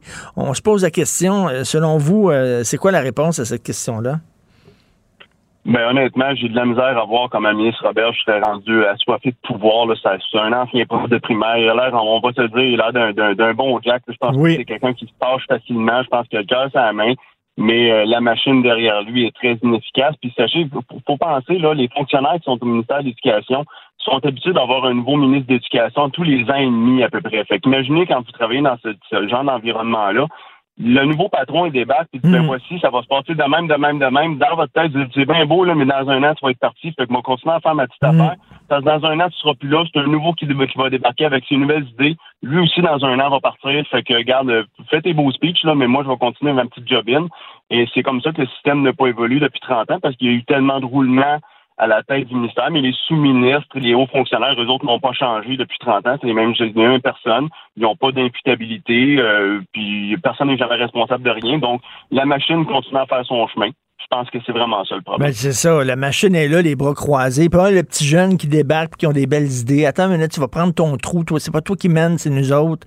Euh, ça fait vingt ans qu'on est ici, puis on est ici encore pour vingt autres années. Fait que, prends ton trou. Et c'est ça qui est difficile lorsqu'on arrive, même si on a des bonnes idées. Et votre texte, justement, le montre très bien. Qu'est-ce que vous en pensez, vous, de la fin des commissions scolaires, remplacer ça par des centres de services? Est-ce que c'était une bonne idée, une fausse bonne idée, quoi? Je pense qu'à la base, l'idée était bonne, mais encore là, la machine a assuré sa survie. Donc, c'est au final, c'est un changement qui était plus cosmétique qu'autre chose parce qu'on nous promettait vraiment une grande efficacité, la fin de la bureaucratie, l'imputabilité. Puis finalement, vous le voyez comme moi qu'il n'y a rien qui a changé. Euh, le meilleur exemple qui me vient en tête, il y a quelques semaines, il y avait un article sur un enseignant qui avait pris qu'on appelle un congé différé. Là. Donc, il avait mis de l'argent de côté pendant quatre ans pour dire, ben, à la fin de ces quatre années-là, je vais partir en, en congé pour un an, mais je vais continuer à recevoir mon salaire. Et là, finalement, ce prof-là, vu la pandémie, avait dit, ben, je veux pas prendre mon congé différé, je veux rester, vous avez besoin de bras dans les écoles, je veux rester. Et le centre de service disait, non, désolé, on peut pas rien faire. Il dit, désolé, on a tout essayé, il n'y a rien qui se passe. Et finalement, le lendemain, on apprend que le ministre Roberge a appelé le centre de service pour dire, ben là, réglez ça. Et le lendemain, le monsieur était de retour en poste. Puis c'était réglé. Donc, ils ne pouvaient pas rien faire pendant des mois, mais c'est juste que quelqu'un appelle de plus haut qu'eux qui leur disent, ben, regarde, arrange-moi ça. Puis tout d'un coup, du jour au lendemain, ça s'était réglé, ça s'était corrigé. Donc, je pense que c'est vraiment l'illustration parfaite, là, de, de, de l'immobilité, dans le fond, là, du système. Puis c'est, c'est ça qu'il faut qu'on attaque. Il n'y a aucune imputabilité. Et comme vous dites, les gens font leur temps. Puis euh, tout ce qu'ils veulent, c'est le statu quo pour être sûr qu'il n'y ait pas de changement et qu'ils ne soient pas confrontés à des nouvelles idées. Vous, euh, vous êtes prof depuis combien de temps, M. Landry? Moi, ça va faire ma dix-huitième année que je suis enseigné à temps plein.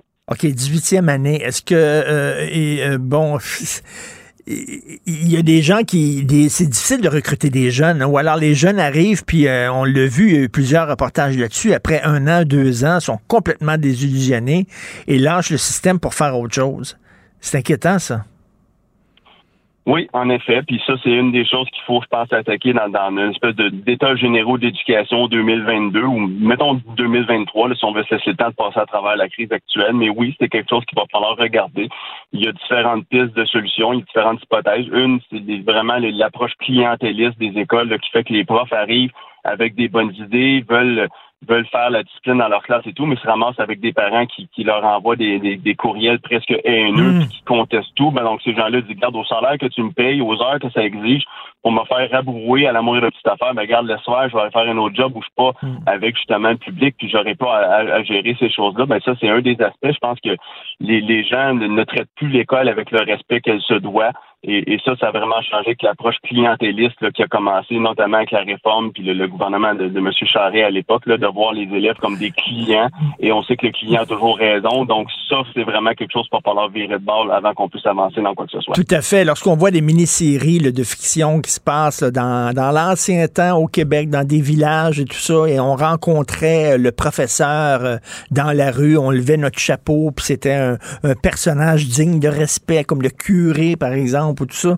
Aujourd'hui, c'est hey, « Femme ta gueule, t'es un fonctionnaire, t'as deux mois de vacances par année, t'es gros dur, euh, t'as donné une mauvaise note à mon fils et tout ça. » C'est ça, il y a le côté « Le client a toujours raison ». Là. Effectivement, les gens voient ça comme ben, je, je te paye ton salaire, donc je, tu me fournis le service auquel j'ai droit, donc vu que je te paye ton salaire via, via mes impôts, ben si je veux quelque chose, tu dois me le donner, un peu comme si on était le comptoir, le comptoir de service à la clientèle chez Walmart, mais c'est pas comme ça que ça devrait fonctionner. On est un service public, oui, oui, c'est payé à même nos impôts, mais reste qu'on les écoles sont des institutions, donc on doit le respecter. Puis c'est pas parce que tu étais à l'école quand tu étais jeune que tu sais nécessairement comment enseigner. Moi, je vais pas avoir utilisé une toilette toute ma vie, je suis pas un plombier pour autant. Là. Donc euh, c'est, c'est, c'est le même principe. Là. Donc faut faut redonner le respect aux écoles, puis faut, faut que les écoles le reprennent ce respect-là par elles-mêmes, mais il faut aussi que en haut du réseau, on réaffirme haut et fort là, que les écoles, c'est vraiment des endroits euh, qui, qui méritent le respect puis que ce ne sont mmh. pas des magasins. C'est vraiment c'est, c'est cette approche-là qu'il faut changer pour commencer. Sans ça, il n'y a rien qui va changer. Et, écoutez, les professeurs, bon, j'imagine qu'on fait des réformes, bon, on consulte des corporations, on consulte des syndicats, et cetera, mais est-ce qu'on on consulte vraiment les professeurs qui sont là euh, tous les jours dans la classe? Puis moi, je le dis, je l'ai souvent dit, je l'ai souvent écrit, la job la plus importante dans une société, c'est la job de prof. Et on le voit là actuellement, qu'est-ce que ça donne des gens qui sont mal éduqués, des gens qui n'ont pas d'instruction, des gens qui pensent qu'ils connaissent tous ces virus, là, puis euh, au, autant que les plus grands experts, tout ça, des gens qui croient n'importe quelle niaiserie sur Internet et tout ça. C'est important. important d'éduquer nos jeunes. Est-ce que les professeurs sont écoutés? J'aurais tendance à vous dire que non. Puis je veux juste faire une parenthèse. On parle beaucoup des professeurs, mais je vous dirais, on va parler du personnel scolaire en entier. Là. Okay. Les, les secrétaires, les concierges, les directions, les techniciens en éducation spécialisée, tous ces gens-là, ils ont leur rôle à jouer. On met toujours souvent l'accent sur les professeurs, là, mais il y a tout un, un écosystème qui tourne autour de ça. Mais effectivement, un des problèmes, c'est quand on arrive dans des grandes commissions comme ça, bien souvent, ceux qui parlent au nom des profs, ce sont les centrales syndicales. Mais le président d'une centrale syndicale, ça fait peut-être vingt ans qu'il n'a pas enseigné. Oui, il peut dire qu'il est au courant de ce qui se passe dans les écoles, mais il n'y a pas les pieds dans la classe à tous les jours. Donc, il y a une perte de contact qui se fait. Euh, puis oui, tout le monde sait la couleur de son bord. C'est normal, là, tout le monde va arriver avec ses doléances et ses, et ses revendications, mais ça prend des gens de terrain, puis j'aimerais vraiment s'il y avait une nouvelle commission sur l'éducation, que ce soit principalement des gens de terrain. Oui, ça prend des universitaires avec des théories, ça prend des, des, des, des chercheurs, et cetera, mais ça prend des gens sur le terrain. Le meilleur exemple que je peux vous donner, M. Martineau, c'est, vous vous rappelez, il y a deux ans, quand la pandémie avait commencé, le ministre Roberge avait, avait annoncé Euh, pour la rentrée, des bulles de cinq six élèves par classe. Puis, oui. Moi, tout de suite, avec ma conjointe, on était parti tout de suite devant les médias pour dire, attends une seconde, des bulles de cinq dans une classe, ça n'a aucun bon sens, ça tient pas la route deux mmh. secondes. Puis une chance qu'on a fait revirer ça de bord, parce que ça tenait pas la route, parce que oui, en haut lieu, dans, dans la théorie, c'était beau, mais dans la pratique, ça fonctionne pas. Ben, c'est ça qu'on veut. On veut éviter l'espèce de réforme socio-constructiviste qu'on a vécue depuis vingt-cinq ans, parce que c'est, c'est des chercheurs, des penseurs qui ont pensé à ça, mais la réalité sur le terrain n'était pas la même. Et euh, oui, j'aimerais vraiment avoir des espèces mmh. d'états généraux avec des gens de terrain. Je veux entendre les secrétaires d'école voir ce qu'ils ont à dire sur le fonctionnement des écoles. Je veux entendre les directeurs. Je veux entendre le concierge voir comment ils voient ça, les problèmes qu'ils vivent, qu'est-ce qu'ils apportent comme solution. Il faut que tout le monde y mette, mais il faut pas que ça soit juste des cadres, des hauts dirigeants, des lobbyistes, parce que ces gens-là ne sont pas sur le terrain. Il faut vraiment que ce soit des gens de terrain qui viennent en parler. Puis la, le pire, ça serait de faire, malheureusement, c'est une des grosses erreurs de M. Roberge, là, qui a fait son forum l'été dernier à huis clos. Euh, mmh. Ça, c'est la pire chose à faire. Là. Ça, il faut vraiment pas répéter cette erreur-là. Il faut que ça soit public, il faut que ça soit ouvert. Puis l'argument de dire, ben nous, ce qu'on propose, on peut pas que ça soit rendu public. Ben si t'es pas prêt à le mettre à la place publique, ton argument, on devrait pas avoir à t'écouter. De mon point de vue, là, ça s'arrête là. Mais oui, ça prend quelque chose de public avec des gens de terrain. Ben, on, on réfléchit beaucoup, là, on se questionne sur le système de santé, bien sûr, parce qu'on l'a en pleine face, là, puis ça craque de partout à cause de la pandémie, mais il y a cette réflexion-là à avoir aussi sur le système d'éducation qui doit, je suis d'accord avec vous, être vu de fond en comble. Euh, merci beaucoup, M. Simon Landry, merci pour le travail que vous faites comme professeur, c'est un travail extrêmement important, et euh, la lettre que vous avez écrite est excellente, donc euh, dans la section Faites la différence. Éducation, changer de capitaine ou saborder le navire. Simon Landry, bonne journée. Merci. Confrontant, dérangeant, divertissant. Richard Martineau, il brave l'opinion publique depuis plus de trois décennies. Nous discutons avec Denise Bombardier qui n'a plus besoin de présentation. Denise, vous posez une excellente question aujourd'hui. Où est Justin? Oui. Parce que nous n'avons pas d'opinion. Je vais vous dire une chose, parce que j'ai remarqué qu'il y a des gens qui disent « Oui, mais il est malade ». Je vous dis que si le premier ministre était dans une condition euh, où il, euh, il serait euh, vraiment malade, on ne peut pas laisser le silence exister. Ça existe seulement c'est dans les pays où il n'y a pas de démocratie, où les gens sont... Euh, premier, le président de, de l'Algérie était en train de mourir. Je pense que ça lui a pris huit, huit ans huit ans à avoir des... Il était malade et il avait perdu la tête. Après ça, il, et, et personne n'en parlait. Alors, donc, ça, ça, ça se peut pas. Donc, on a, son silence est lourd. Et évidemment, on est obligé de susciter des de susciter des questions parce que il aurait pu autrement venir. C'est facile, on, on, tout le monde le fait, hein, à partir de chez lui, là où il est, ben oui. euh, venir s'adresser durant euh, quelques minutes pour dire aux gens je suis je suis pas bien, mais euh, ce que je vois ne me plaît pas et des choses comme ça. Mais c'est silence radio. Et c'est pour ça que c'est inquiétant. C'est d'autant plus inquiétant parce que c'est quand même invraisemblable que la capitale du Canada soit sous état de siège. D'ailleurs, ils ont déclaré l'état de siège, mais la ville, mais ils sont pas, ils ont pas les pouvoirs nécessaires, vous savez. Ils ont des pouvoirs très très restreints, les villes. Ça, ça, ça, ça c'est à la tête de l'État que les des vraies décisions soient, se, doivent se prendre. Alors, ça continue. Hein, il y en a qui sont partis, mais il y en a d'autres qui reviennent. Alors donc, et c'est une occupation d'une capitale. Les, les gens de la capitale ne sont plus capables de dormir. Ça, ça veut dire mmh. aussi les femmes et les enfants. Et quelle image nous donnons du Canada quand le premier ministre n'existe pas? Il n'est pas là. Incroyable, parce que là... Personne il... dans son gouvernement, personne dans son cabinet qui... nous donne des nouvelles. Non, ils sont aux abonnés absents, et je m'excuse, mais il n'est pas aux soins intensifs, là, et quand on attrape la COVID, c'est cinq jours d'isolement, ça fait plus de cinq jours, je sais pas oui, ce mais qu'il fait. Était aux soins intensifs, on l'aurait su, ben parce oui. que tu peux pas laisser, tu peux pas décapiter le, celui qui, qui gouverne un pays. On l'aurait su s'il avait été, s'il était dans cette situation-là. Hein, s'il était euh, vraiment, s'il y avait des problèmes énormes de, euh, au niveau des poumons et tout, ça se saurait. Il faudrait le dire. Et il l'aurait dit. On aurait compris. C'est, c'est tout de même... Parce que quand même, Denise, ce qui se passe, c'est pas à Flin-Flon, Manitoba, là, c'est la capitale non, non, non, nationale. Non. C'est devant la colline oui, oui, parlementaire. Là. Oui, oui, oui. Et le premier ministre est celui qui a le pouvoir. Je veux dire, le, la gouverneure générale, c'est, des, c'est du flafla euh, euh, symbolique, hein? C'est le premier ministre qui doit prendre les rênes, euh, qui doit contrôler le pays.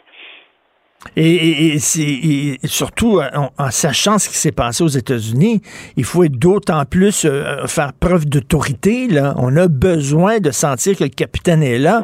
Là, non seulement il, non seulement il ne fait pas preuve d'autorité, mais on ne sait même pas où il est. Non. Et vous avez vu dans le Journal de Montréal ce matin la pancarte dans le ciel en Floride où sont tous les Québécois, là. À partir de, c'était à partir de Allendale, c'est remonté l'avion qui se promenait où, où c'était écrit Canada Truckers Rule. Autrement dit, ce sont les, les, les, ce sont les truckers, les camionneurs qui, qui, qui contrôlent le Canada. Ça, ça vient de Trump. C'est, ça vient du gouverneur de cet État qui était encore plus Trump que Trump. D'ailleurs, les deux sont en conflit. Je veux dire, on voit qu'il y a des liens euh, et il y a des contacts, on le sait, avec des gens qui sont euh, qui sont à Ottawa et, et les, qui étaient dans la rue et avec ceux qui veulent renverser le pouvoir ici et qui, à la limite, qui veulent renverser Biden par tous les moyens possibles. Donc, c'est pour ça aussi que c'est que c'est terriblement, euh, terriblement inquiétant, ce mmh. silence. Et on voit qu'à Québec, c'est complètement différent, là, la façon dont, premièrement, François Legault s'en est mêlé dès le départ. Oui. D'ailleurs, c'est ma chronique de demain, c'est sûr que... Mais, et puis, il y a un maire qui a été, tout de suite, qui a pris... Il a été étonnant, on l'a découvert, oui. nous, que on n'est pas de Québec, on ne le connaissait pas, Bruno Marchand. Mais vous avez vu avec quelle fermeté et, et avec quelle habileté, euh, tout de suite, il a... Alors, avec ça, le premier ministre euh, Legault ne pouvait pas hésiter, lui non plus. On sait qu'il est dans... On sait que le premier ministre Legault est fatigué. C'est... Il, y a une... il y a une chose, là. Mm. On voit bien à quel point il est fatigué. Tu sais, les mollo-mollo, puis il faut faire attention, puis tendre la main. Alors, toutes ces choses. Mais, euh, mais c'est... tout de suite, il s'est... il s'est ressaisi. La police a été exemplaire à Québec, alors qu'il y a eu des bavures, on le sait, de même dans les derniers mois, de la police de Québec, mais alors là, parce que les policiers, euh, je veux dire, quand ils sentent qu'il y a une autorité par-dessus eux, et, et que l'autorité, là, elle est, elle est ferme et active, c'est sûr, eh ben, voilà, le maire, le maire a su euh, donner, euh, oui. cette, cette, euh, exprimer cette autorité, mais on peut dire qu'au Québec, on a été... Ce qui s'est passé à Québec, on doit tous en être fiers, c'est sûr. Tout à fait, et on Mais parle ça souvent... Ne règle pas, ça ne règle pas notre question, et vous savez, vous et moi, là, c'est gênant, parce que comme on ne sait rien hein, de l'état de Trudeau, on ne peut pas se mettre à faire des hypothèses sur la difficulté Euh, qu'a euh, euh, le premier ministre du Canada, Justin Trudeau, de prendre des décisions qui blessent du monde. Et, hein? et, et il est loin de son père. Quoi qu'on pense de son père, est-ce que son père était un intellectuel, ce que n'est pas Justin Trudeau, et son père avait de l'autorité. Just Watch Me, c'était quand même quelque chose. Là.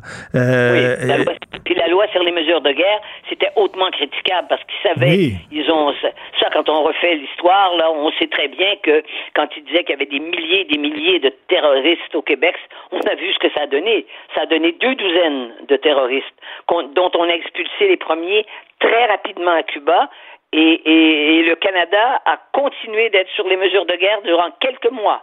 Ça a duré au moins quatre mois. Alors, donc, là, c'était critiquable dans ce cas-là, avec des avec des arrestations de poètes et tout ça.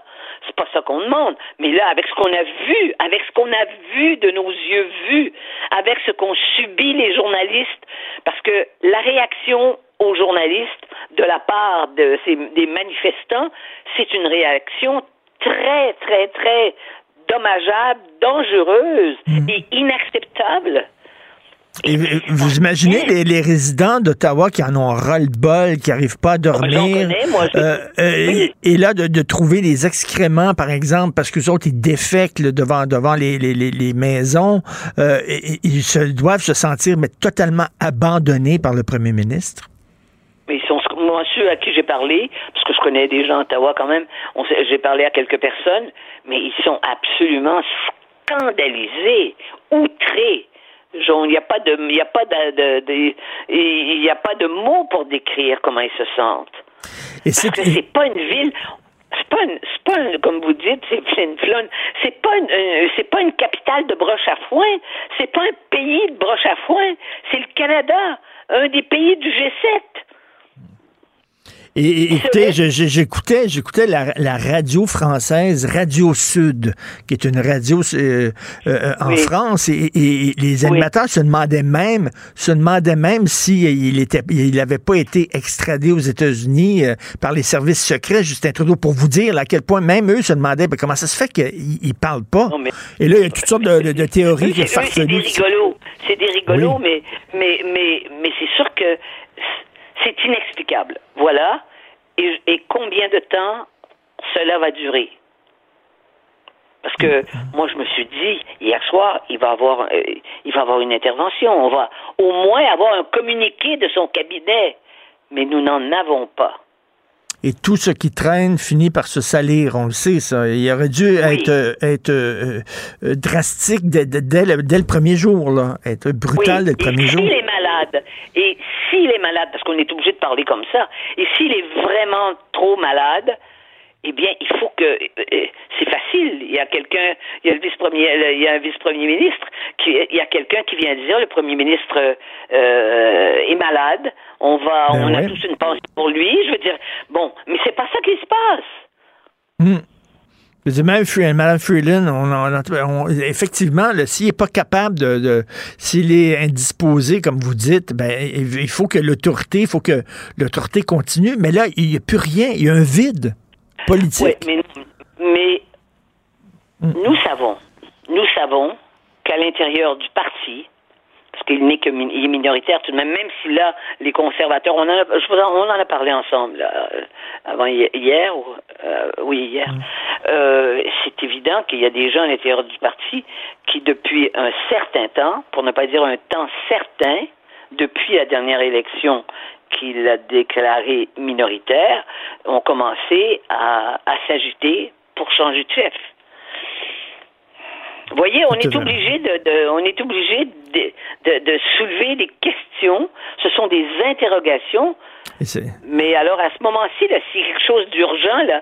Qui gouverne actuellement au Canada? Mmh. Et c'est honteux qu'ils peltent ça dans la, la cour de, de, de la ville d'Ottawa en disant ben, c'est, c'est une histoire de police, ça ne me regarde pas, c'est une histoire de... Non, je m'excuse, oui. c'est la capitale nationale qui est assiégée. Si ça, ça ne regarde pas le premier ministre, qui c'est qui regarde le premier ministre? Vraiment, là. Non, vous avez raison. Non, c'est, c'est... Tout ce peut, c'est tout ce qu'on peut dire. Tout à fait. Donc, une excellente chronique. Il faut euh, à tout prix la lire. Euh, le silence de Justin Trudeau. Merci beaucoup, Denise.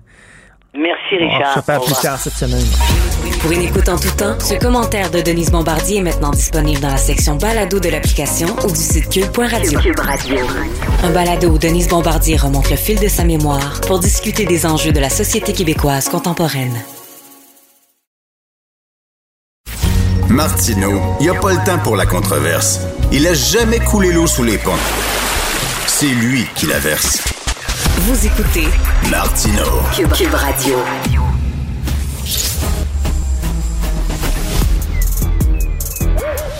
Mathieu Bocoté. Il représente un segment très important de l'opinion publique.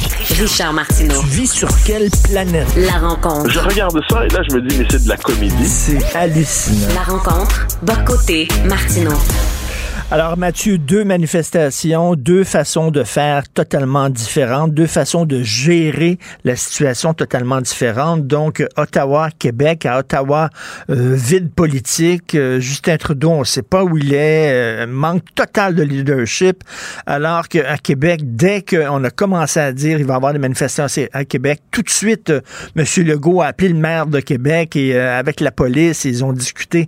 Alors, tu dois être content là, parce que souvent, le fédéral nous regarde du haut de la colline parlementaire et nous fait la leçon. Là, c'est nous qui, ont à faire la le... qui avons à faire la leçon au fédéral. C'est que j'ai l'impression que le Canada est pris par une crise qui lui était inimaginable. C'est-à-dire, le, le Canada, comme j'aime dire, c'est le pays où il ne se passe rien. Fondamentalement, c'est un pays anti-politique à l'échelle de l'histoire. C'est un pays qui ne se définit certainement pas par une tradition ni révolutionnaire, ni insurrectionnelle ou quoi que ce soit. Et là, il est pris avec un mouvement qu'il ne sait pas comment gérer. Alors qu'au Québec, je dirais qu'on a quand même une meilleure, une meilleure expérience de la gestion des mouvements contestataires pour le meilleur et pour le pire. Alors, qu'est-ce qu'on voit en ce moment?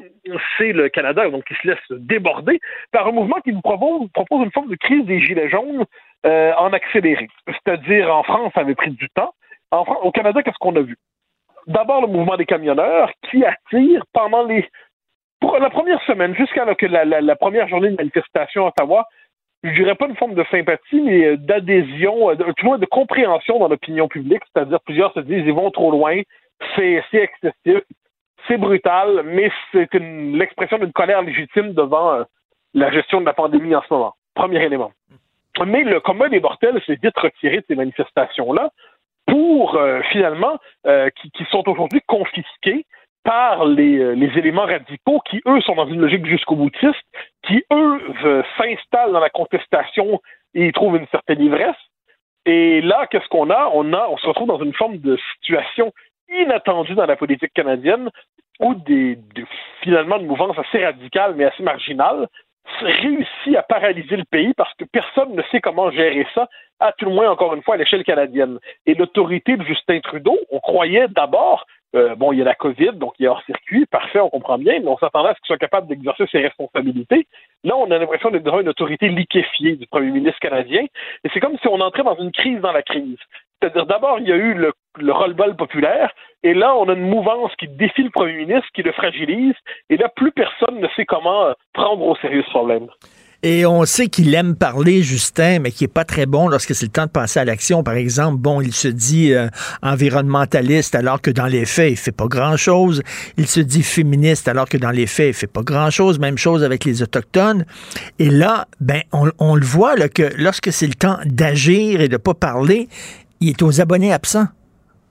Oui, mais là, c'est que ça, ça, devient, ça devient gênant parce qu'on le voit, le contraste des autorités, tu le disais bien. Euh, François Legault était capable de prendre la, question, la chose en main, mais, mais je précise, c'est parce qu'on a une forme, je dis pas de facilité structurelle, on s'entend, mais au Québec, une société assez cohérente quand même, quoi qu'on en dise, une société qui, euh, qui se connaît.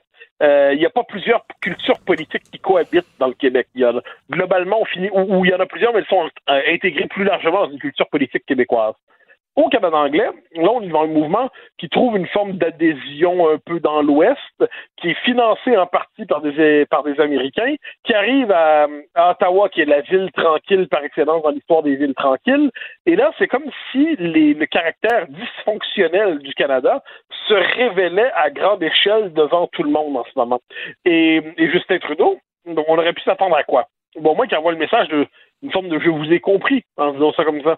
Et, et non, il est incapable dans la crise. Et là, plus il se tait, à moins qu'il soit à ce point malade en ce moment, qu'il soit pas montrable, ça c'est, euh, ça, c'est le cas, il faut nous le dire. Mais sinon, oui. On a l'impression d'un homme qui désormais euh, fuit. Alors, il est enfermé dans son chalet et il fuit. Mmh. Et il, il est en train, et le jour où il va ressurgir, puisque je ne lui prête pas l'autorité du général de Gaulle qui, partant pour Baden-Baden, revient et sauve la France en soixante-huit...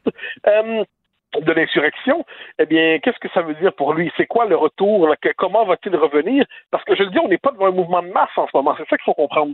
On est devant une mouvance assez radicale qui parvient véritablement à paralyser le pays, mais qui, je dirais, elle est aussi marginale que radicale. Mais elle est prête à aller assez loin quand même. Puis des gens qui se sont installés dans la contestation comme ça ne veulent plus en sortir. Hein. Ils goûtent l'alcool fort de la contestation, comme je le dis. Et, euh, et on n'a pas, on n'a pas envie de s'en passer après coup. C'est une ivresse si délicieuse. Ensuite, on ne va pas revenir à la vie ordinaire puis avoir une vie tranquille, puis une vie euh, bon avec, euh, ah, avec des remous et des jours ordinaires. Ah, que c'est bien dit, ça. Ils goûtent l'alcool fort. C'est, c'est bien dit, ça.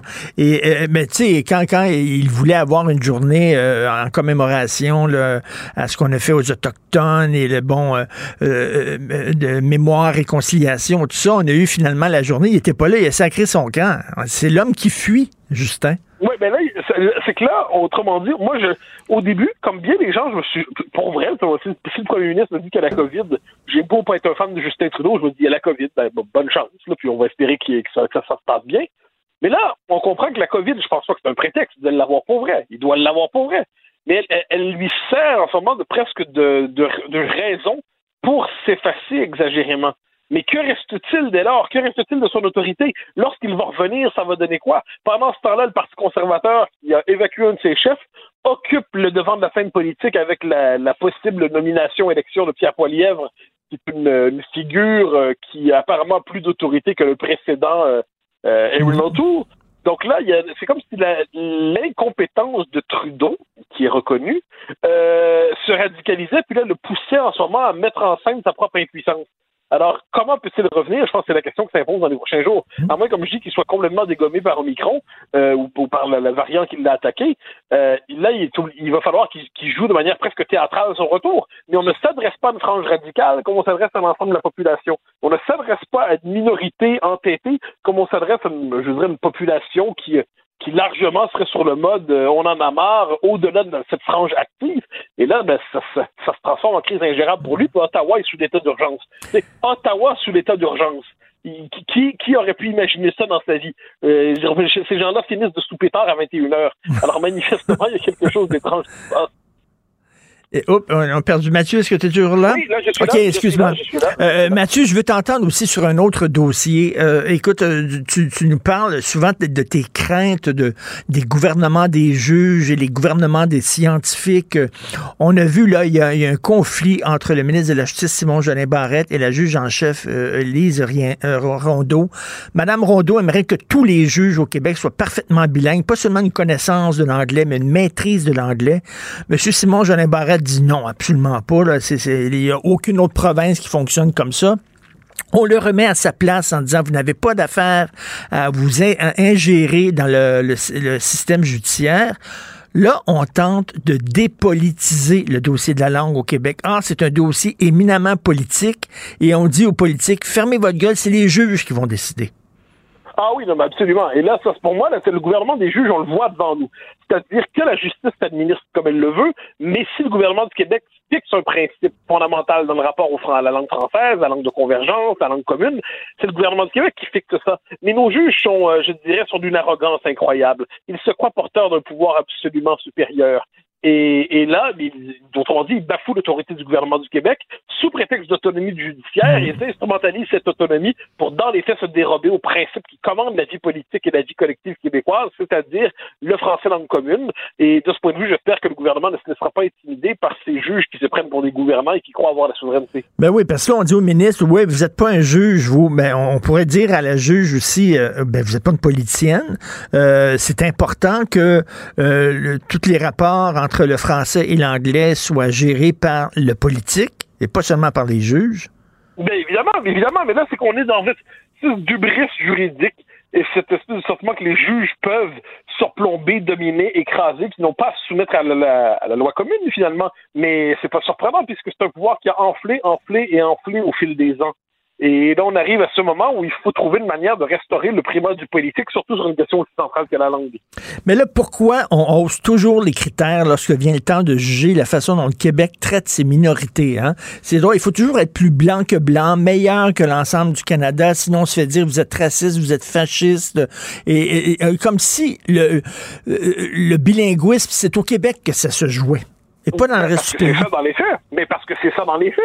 On est, il n'y a que les Québécois qui ont cru aux deux langues officielles au Canada. Mm. Dans les faits, au Canada, les minorités françaises ont été neutralisées, écrasées, assimilées dans toutes les provinces. Sauf là où il y avait un résidu démographique possible. C'était où? Ça a été pendant un temps, puis c'est plus le cas vraiment au Manitoba, dans le coin de Saint-Boniface. C'était dans le nord de l'Ontario, ben, en fait, le, le, le, excuse-moi, la frontière Ontario-Québec, il y avait une minorité française aussi, mais ça, c'était la bataille du règlement dix-sept, c'était en Acadie. Pour le reste, dans les faits, le Québec est soumis au cadre canadien. Les Québécois ont cherché avec la, la Révolution tranquille à mettre le français comme langue commune. Ça, c'était l'objectif de la loi cent un. Mais la loi cent un devait s'appuyer en dernière instance sur l'indépendance qui venait la concrétiser, qui venait lui donner son plein déploiement.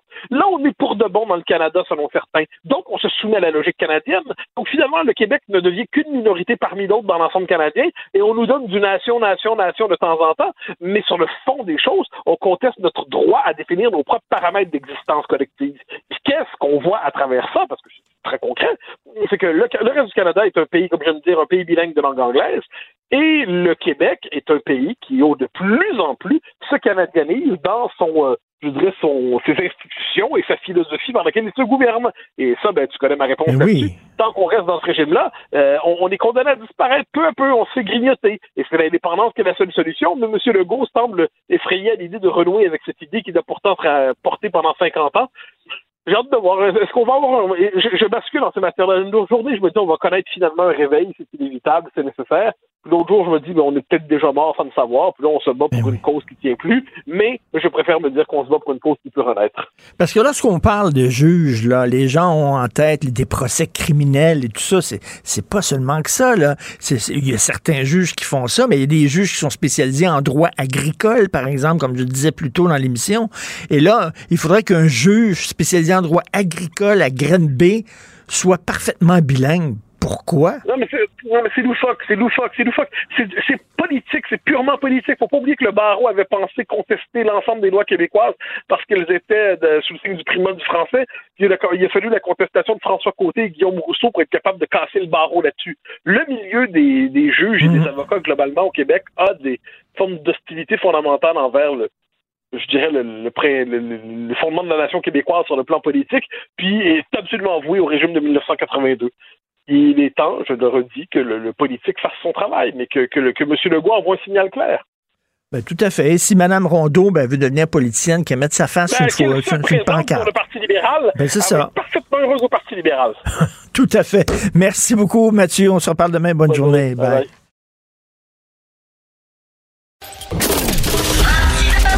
Martineau, souvent imité, mais jamais égalé. Vous écoutez Martineau, Cube, Cube Radio. Alors, on revient sur les événements euh, de Québec euh, avec euh, ma consoeur Karine Gagnon, chroniqueuse politique et directrice adjointe de l'Information, Journal de Québec. Salut Karine. Salut Richard. Je suis très contente de te parler aujourd'hui parce que je veux que tu me parles de votre nouveau maire. Écoute, quand Régis Labon me sacrait le camp, je me suis dit, oh, ça, ça va être de larges pointures à chausser. Ça va être difficile de succéder à M. Labombe, qui, comme tu le sais, est très aimé à Montréal. Et là, arrive Bruno Marchand, vient du milieu communautaire, à tort ou à raison, moi, dans ma tête, les milieux communautaires sont bien gentils, sont bien, mais ils sont trop doux, sont trop mollassons, sont peu... Et là, c'était le baptême de feu. Il vient d'arriver, paf, situation euh, quand même assez compliquée. Et Dieu, il s'en est super bien sorti. Qu'est-ce que tu en penses? Ah oui, je suis d'accord. Euh, moi, au début, je m'inquiétais un peu. Là, j'avais écrit euh, bon que son leadership était écorché. Euh, bon, parce oui. qu'on dirait qu'il voulait pas prendre position. Euh, bon, c'était quelqu'un qui avait pas d'expérience en politique. Euh, donc, euh, c'est sûr que c'est pas toujours évident. Puis, comme tu dis, euh, Richard, là, chausser les, les chaussures de M. Labombe, c'était pas évident non ben plus. Ouais. Euh, mais je trouve que ça fait quelques crises qu'on a... Euh, souviens, là, la crise au service de police, ça, il venait d'arriver, euh, vous savez, là, les vidéos qui circulaient de, de, de gens qui se faisaient tabasser. Oui, oui, oui. Il avait, il avait été très efficace cette fois-là, et comme là, il a été très efficace pour mettre la table, finalement, à ces manifestations-là, Euh, devant le Parlement, là, euh, tant lui que M. Legault là, euh, ont envoyé un message clair, et ça a été pareil pour le service de police euh, de Québec. Là. Moi, j'ai assisté au point de presse la semaine euh, passée du euh, directeur adjoint euh, et qui nous a expliqué un peu euh, la stratégie, euh, comment on, on envisageait les choses, et je trouvais que le ton était très juste. On voulait pas mettre de l'huile sur le feu, euh, puis c'est ce que le maire a fait aussi. Là. Et... Mais en même temps, on était ferme, on était clair, euh, donc euh, ça... Je pense que ça, ça a été très, très efficace, effectivement. Oui, et, et l'autre question, est-ce que c'est-tu parce que les manifestants du Québec étaient, je sais pas, moins radicaux, moins crinqués, plus gentils, plus solidaires, je sais pas, ou c'est parce que, justement, on, on a tout fait en sorte qu'il n'y aurait pas de débordement? Ben, moi, je pense qu'on a tout fait en sorte qu'il n'y ait pas de débordement, parce que si on se souvient au départ, là, les Kevin euh, et Bernard Gauthier qui organisaient tout ça, ils disaient bien hein, qu'ils allaient de jamais Québec, euh, qu'ils s'en venaient pour un siège. Euh, j'avais l'impression là, qu'on avait un peu en tête ce qui se passait du côté d'Ottawa, puis qu'on voulait faire la même chose à Québec. Sauf qu'ils se sont vite aperçus que ça serait pas toléré. Euh, une image frappante que j'ai trouvée, là, c'est quand la ville a installé euh, des remorqueurs qui ont bloqué euh, Honoré oui. Mercier. Euh, ça, j'ai trouvé ça vraiment génial. Euh, puis ils ont, ils ont rien, rien laissé passer. En même temps, ils ont laissé manifester les gens, ce qui est parfait. Hein? On le dit souvent, manifester, c'est un droit. Mais on a bien avisé aussi qu'il n'y aurait pas d'actes illégaux qui seraient tolérés. On a su mmh. bien... Euh, bien aussi euh, organiser le tout, le territoire, pour éviter que tout le monde se stationne avec les camions. Euh, parce qu'en fait, là, moi, je trouve que c'est une manifestation complotiste, de complotistes, mais avec des camions. C'est parce qu'on dit les camionneurs, mais bon, le nombre de camionneurs là-dedans, là, l'Alliance du camionnage a averti là, que c'était pas, tu sais, ceux qu'on entend, ça, en fait, c'est pas des camionneurs, puis on le voit aussi pour les organisateurs à Québec. Donc, euh, pourquoi on tolérait des actes illégaux? Euh, à Ottawa, on l'a échappé, puis euh, je suis fière de dire qu'à Québec, franchement, euh, on a vraiment bien géré les choses. Il faut dire que vous aviez de l'expérience à Québec, on se souvient tous du, c'était quoi, c'était le G sept, là, ça avait brassé oui. en maudit, là, puis ça avait été ah, quand même... on pouvait remonter, euh, oui, il oui, y avait, il y a le G sept, il y a eu le sommet des Amériques, oui. c'est, c'est sûr, le Parlement, c'est l'objet de, de nombreuses manifestations, mais à ce compte-là, on pourrait dire aussi qu'à Ottawa, il devrait quand même avoir de l'expérience aussi, là, c'est un endroit... Euh... Mais tu sais, Karine, comment ça se fait qu'ils n'ont pas fait ça, c'est-à-dire bloquer la rue devant le Parlement en disant, parce qu'ils savaient que les camions s'en venaient, là, c'est pas comme du jour au lendemain, ils sont, ils sont apparus, ils savaient, tu bloques la, la rue, tu, vous, allez, vous allez manifester, mais pas, vous n'allez pas bloquer euh, la colline parlementaire. Ils n'ont rien fait. Non, c'est incroyable. On aurait presque dit que les, les, les policiers étaient complices des manifestants. Je pense pas qu'ils l'étaient, mais ça donnait l'impression que c'était ça. Puis les pauvres résidents qui en peuvent plus. Euh, donc au moins, on aurait évité ça ici, euh, à Québec, là, tout ce, ce... Puis là, on, on nous dit qu'on revient, hein, euh, dans ben deux oui. semaines. Euh, donc... Euh, c'est plate un peu parce que on sait que ça coûte quand même pas mal d'argent là aux contribuables, tout ça. Hein. Mais bon, si on peut euh, réussir à éviter des dérapages, euh, je pense que c'est l'objectif. Là. Et, écoute, ce qui est plate, c'est qu'il revient dans deux semaines. Mais dans deux semaines, on sait qu'il va y avoir d'autres assouplissements. T'sais. Puis là, il va, ah. il va avoir tout le beau rôle, le Rambo Gauthier, en disant « c'est grâce à nous ». Ils ah. ont ouvert un peu. C'est pas, c'est pas ça partout. C'est grâce ah. aux gens qui se font vacciner qu'on peut avoir ben des assouplissements. Absolument. Moi, j'ai, j'ai écrit ça en fin de semaine. Ben il oui. fallait quand même vivre dans un monde de licorne pour penser qu'une manifestation devant le Parlement, ça va ramener la liberté. En fait, il n'y a personne là, qui veut brimer personne de liberté. C'est juste qu'on essaie de gérer une pandémie. On est aux prises avec un virus qui, qui, qui est, euh, soit dit en passant, très, très mortel dans cette vague-là. Là, c'est comme si ça ne dérange plus personne, mais euh, il faut aussi faire avec un système hospitalier. Hein. Si on compare avec ben d'autres oui. pays, là, euh, notamment la France, je pense qu'ils ont cinq fois notre capacité hospitalière. Fait que si euh, Rambo Gauthier, là, il se blesse ou que ça, quelqu'un de sa famille se blesse ou a besoin d'une intervention à l'hôpital, là, je veux dire, il va avoir le goût qu'il puisse être pris en charge. Alors, c'est ça aussi qu'on veut éviter, c'est que des gens tombent d'un crack. Déjà, tu sais, on le voit, il y a du délestage, il y a des gens qui, qui ont des cancers, qui sont qui peuvent pas se faire opérer. C'est mmh. qu'on veut éviter euh, une crise encore plus grande. Donc, c'est pas pour écœurer le monde, là. Puis, c'est ça, comme tu le disais, ce qui est, ce qui est spécial, c'est qu'on est en train là d'assouplir les mesures. C'est pas comme si le gouvernement maintenait la ligne dure puis faisait rien. Ben on assouplit puis ça n'a rien à voir avec eux, là, avec ces manifestants-là, ces organisateurs-là. Oui, j'ai adoré ta chronique de ce week-end. Et, euh, tu disais, penses-tu vraiment qu'en klaxonnant, ça va faire disparaître la COVID? Oui. Ah, tu sais, moi, ça, ça me choque profondément de voir les comparaisons qu'on fait. Tu sais, on parle de dictature, on parle de... Euh, Bernard Gauthier, en entrevue dans Le Devoir euh, vendredi, mmh. disait, euh, il faisait un parallèle entre Hitler puis la supposée dictature sanitaire. Non, mais qu'est-ce qu'il y a de commun entre les deux situations? Mais absolument rien. Tu sais, il y en a qui, qui auraient besoin de prendre des petits cours d'histoire de base. Là, pour, ben, euh, Karine, tu sais, ils disent, mettons... Ils disent dans tel pays, euh, mettons, la France, eux autres, ils déconfinent, puis ben, puis à Miami, puis tu... Oui, mais quand on est malade, on va pas à l'hôpital à Miami. Quand on est malade, on va pas à l'hôpital en France. On va à notre hôpital, à nous, au Québec, puis notre système hospitalier, ben, il est fragile, qu'est-ce que je te dise? On a des problèmes avec notre système de santé. On le sait, ils n'ont pas été réglés. Là, on le voit, ça nous pète dans la face, mais ça change pas qu'il faut vivre avec, euh, qu'il faut composer avec, puis qu'on peut pas tout revirer le système de santé présentement en pleine crise. Il va falloir prendre des notes pour la suite, mais là, présentement, il faut il faut conjuguer avec ça. Donc, euh, on peut pas dire de façon tout à fait irresponsable, ben, c'est ça, levons toutes les mesures, oui. puis c'est fini la pandémie. Non, mais tu sais, on peut pas se boucher le nez, puis les yeux, puis faire comme si ça n'existe pas. C'est un peu comme s'ils voulaient faire ça.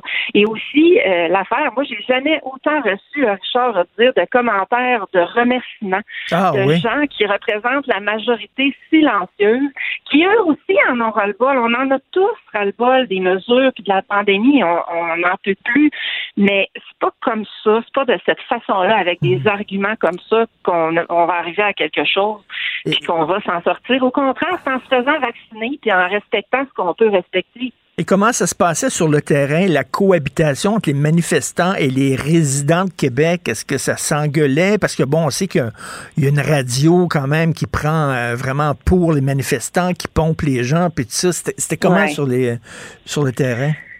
Ah, ça s'est fait de manière très civilisée. Moi, j'étais pas sur place, mais j'avais plusieurs collègues qui étaient là en fin de semaine. Puis il y avait quand même beaucoup de familles. Hein. On sait qu'il y avait le carnaval aussi, là, pas loin, qui avait son, son site de, d'activité avec le château de Bonhomme et tout. Euh, et ça s'est quand même bien passé. Euh, Comparé là, à Ottawa, où est-ce qu'on voit... Euh, bon, c'est sûr que les, les journalistes se font un peu euh, écœurés tout le temps, là, mais je pense que ça n'a rien à voir avec euh, ce qui s'est passé du côté d'Ottawa, où ça manquait vraiment beaucoup de respect là, envers les résidents, envers les, les journalistes. Donc ça, c'est quand même euh, bien là, de ce côté-là. Euh, ça devrait être ça, une manifestation ben pacifique oui. pour passer un message, mais c'est pas pour écœurer le peuple. Là. C'est et, pas et, de Car- ça qu'on a besoin. Ben non, et en terminant, Karine, tu as des nouvelles... Euh, Justin Trudeau, dis, dis-le nous, on est inquiets, on se demande où il est exactement. Il a-t-il été kidnappé? Es-tu mort? On ne le sait pas, je ne sais pas. Ah, mais là-bas, c'est comme si tout le monde a dormi, hein, le, le service de police, le maire d'Ottawa, Justin Trudeau, je ne sais pas trop ce qui s'est passé, mais euh, on, on, ici, heureusement, on a pu prendre des leçons de ça puis éviter d'en venir euh, au même point, là. Donc, euh, c'est, c'est une bonne nouvelle pour les gens de Québec et pour les commerçants. Oui, bravo, bravo aux gens de Québec et on continue de te lire avec toujours autant de plaisir. Karine Gagnon, merci beaucoup. Merci. Merci, bonne journée. Karine Gagnon, chroniqueuse politique, directrice adjointe de l'information au Journal de Québec. Merci à l'équipe fantastique avec qui je travaille, à la recherche Florence Lamoureux. Merci Alexandre Moranville-Ouellet qui nous a donné un bon coup de main.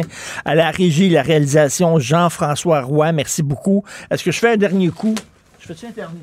Oui, un dernier coup. Ben, voilà. Alors, c'est Benoît qui prend la relève. Il y a notre rencontre dans une demi-heure. On se reparle demain à huit heures. Passez une excellente journée. Cube Radio.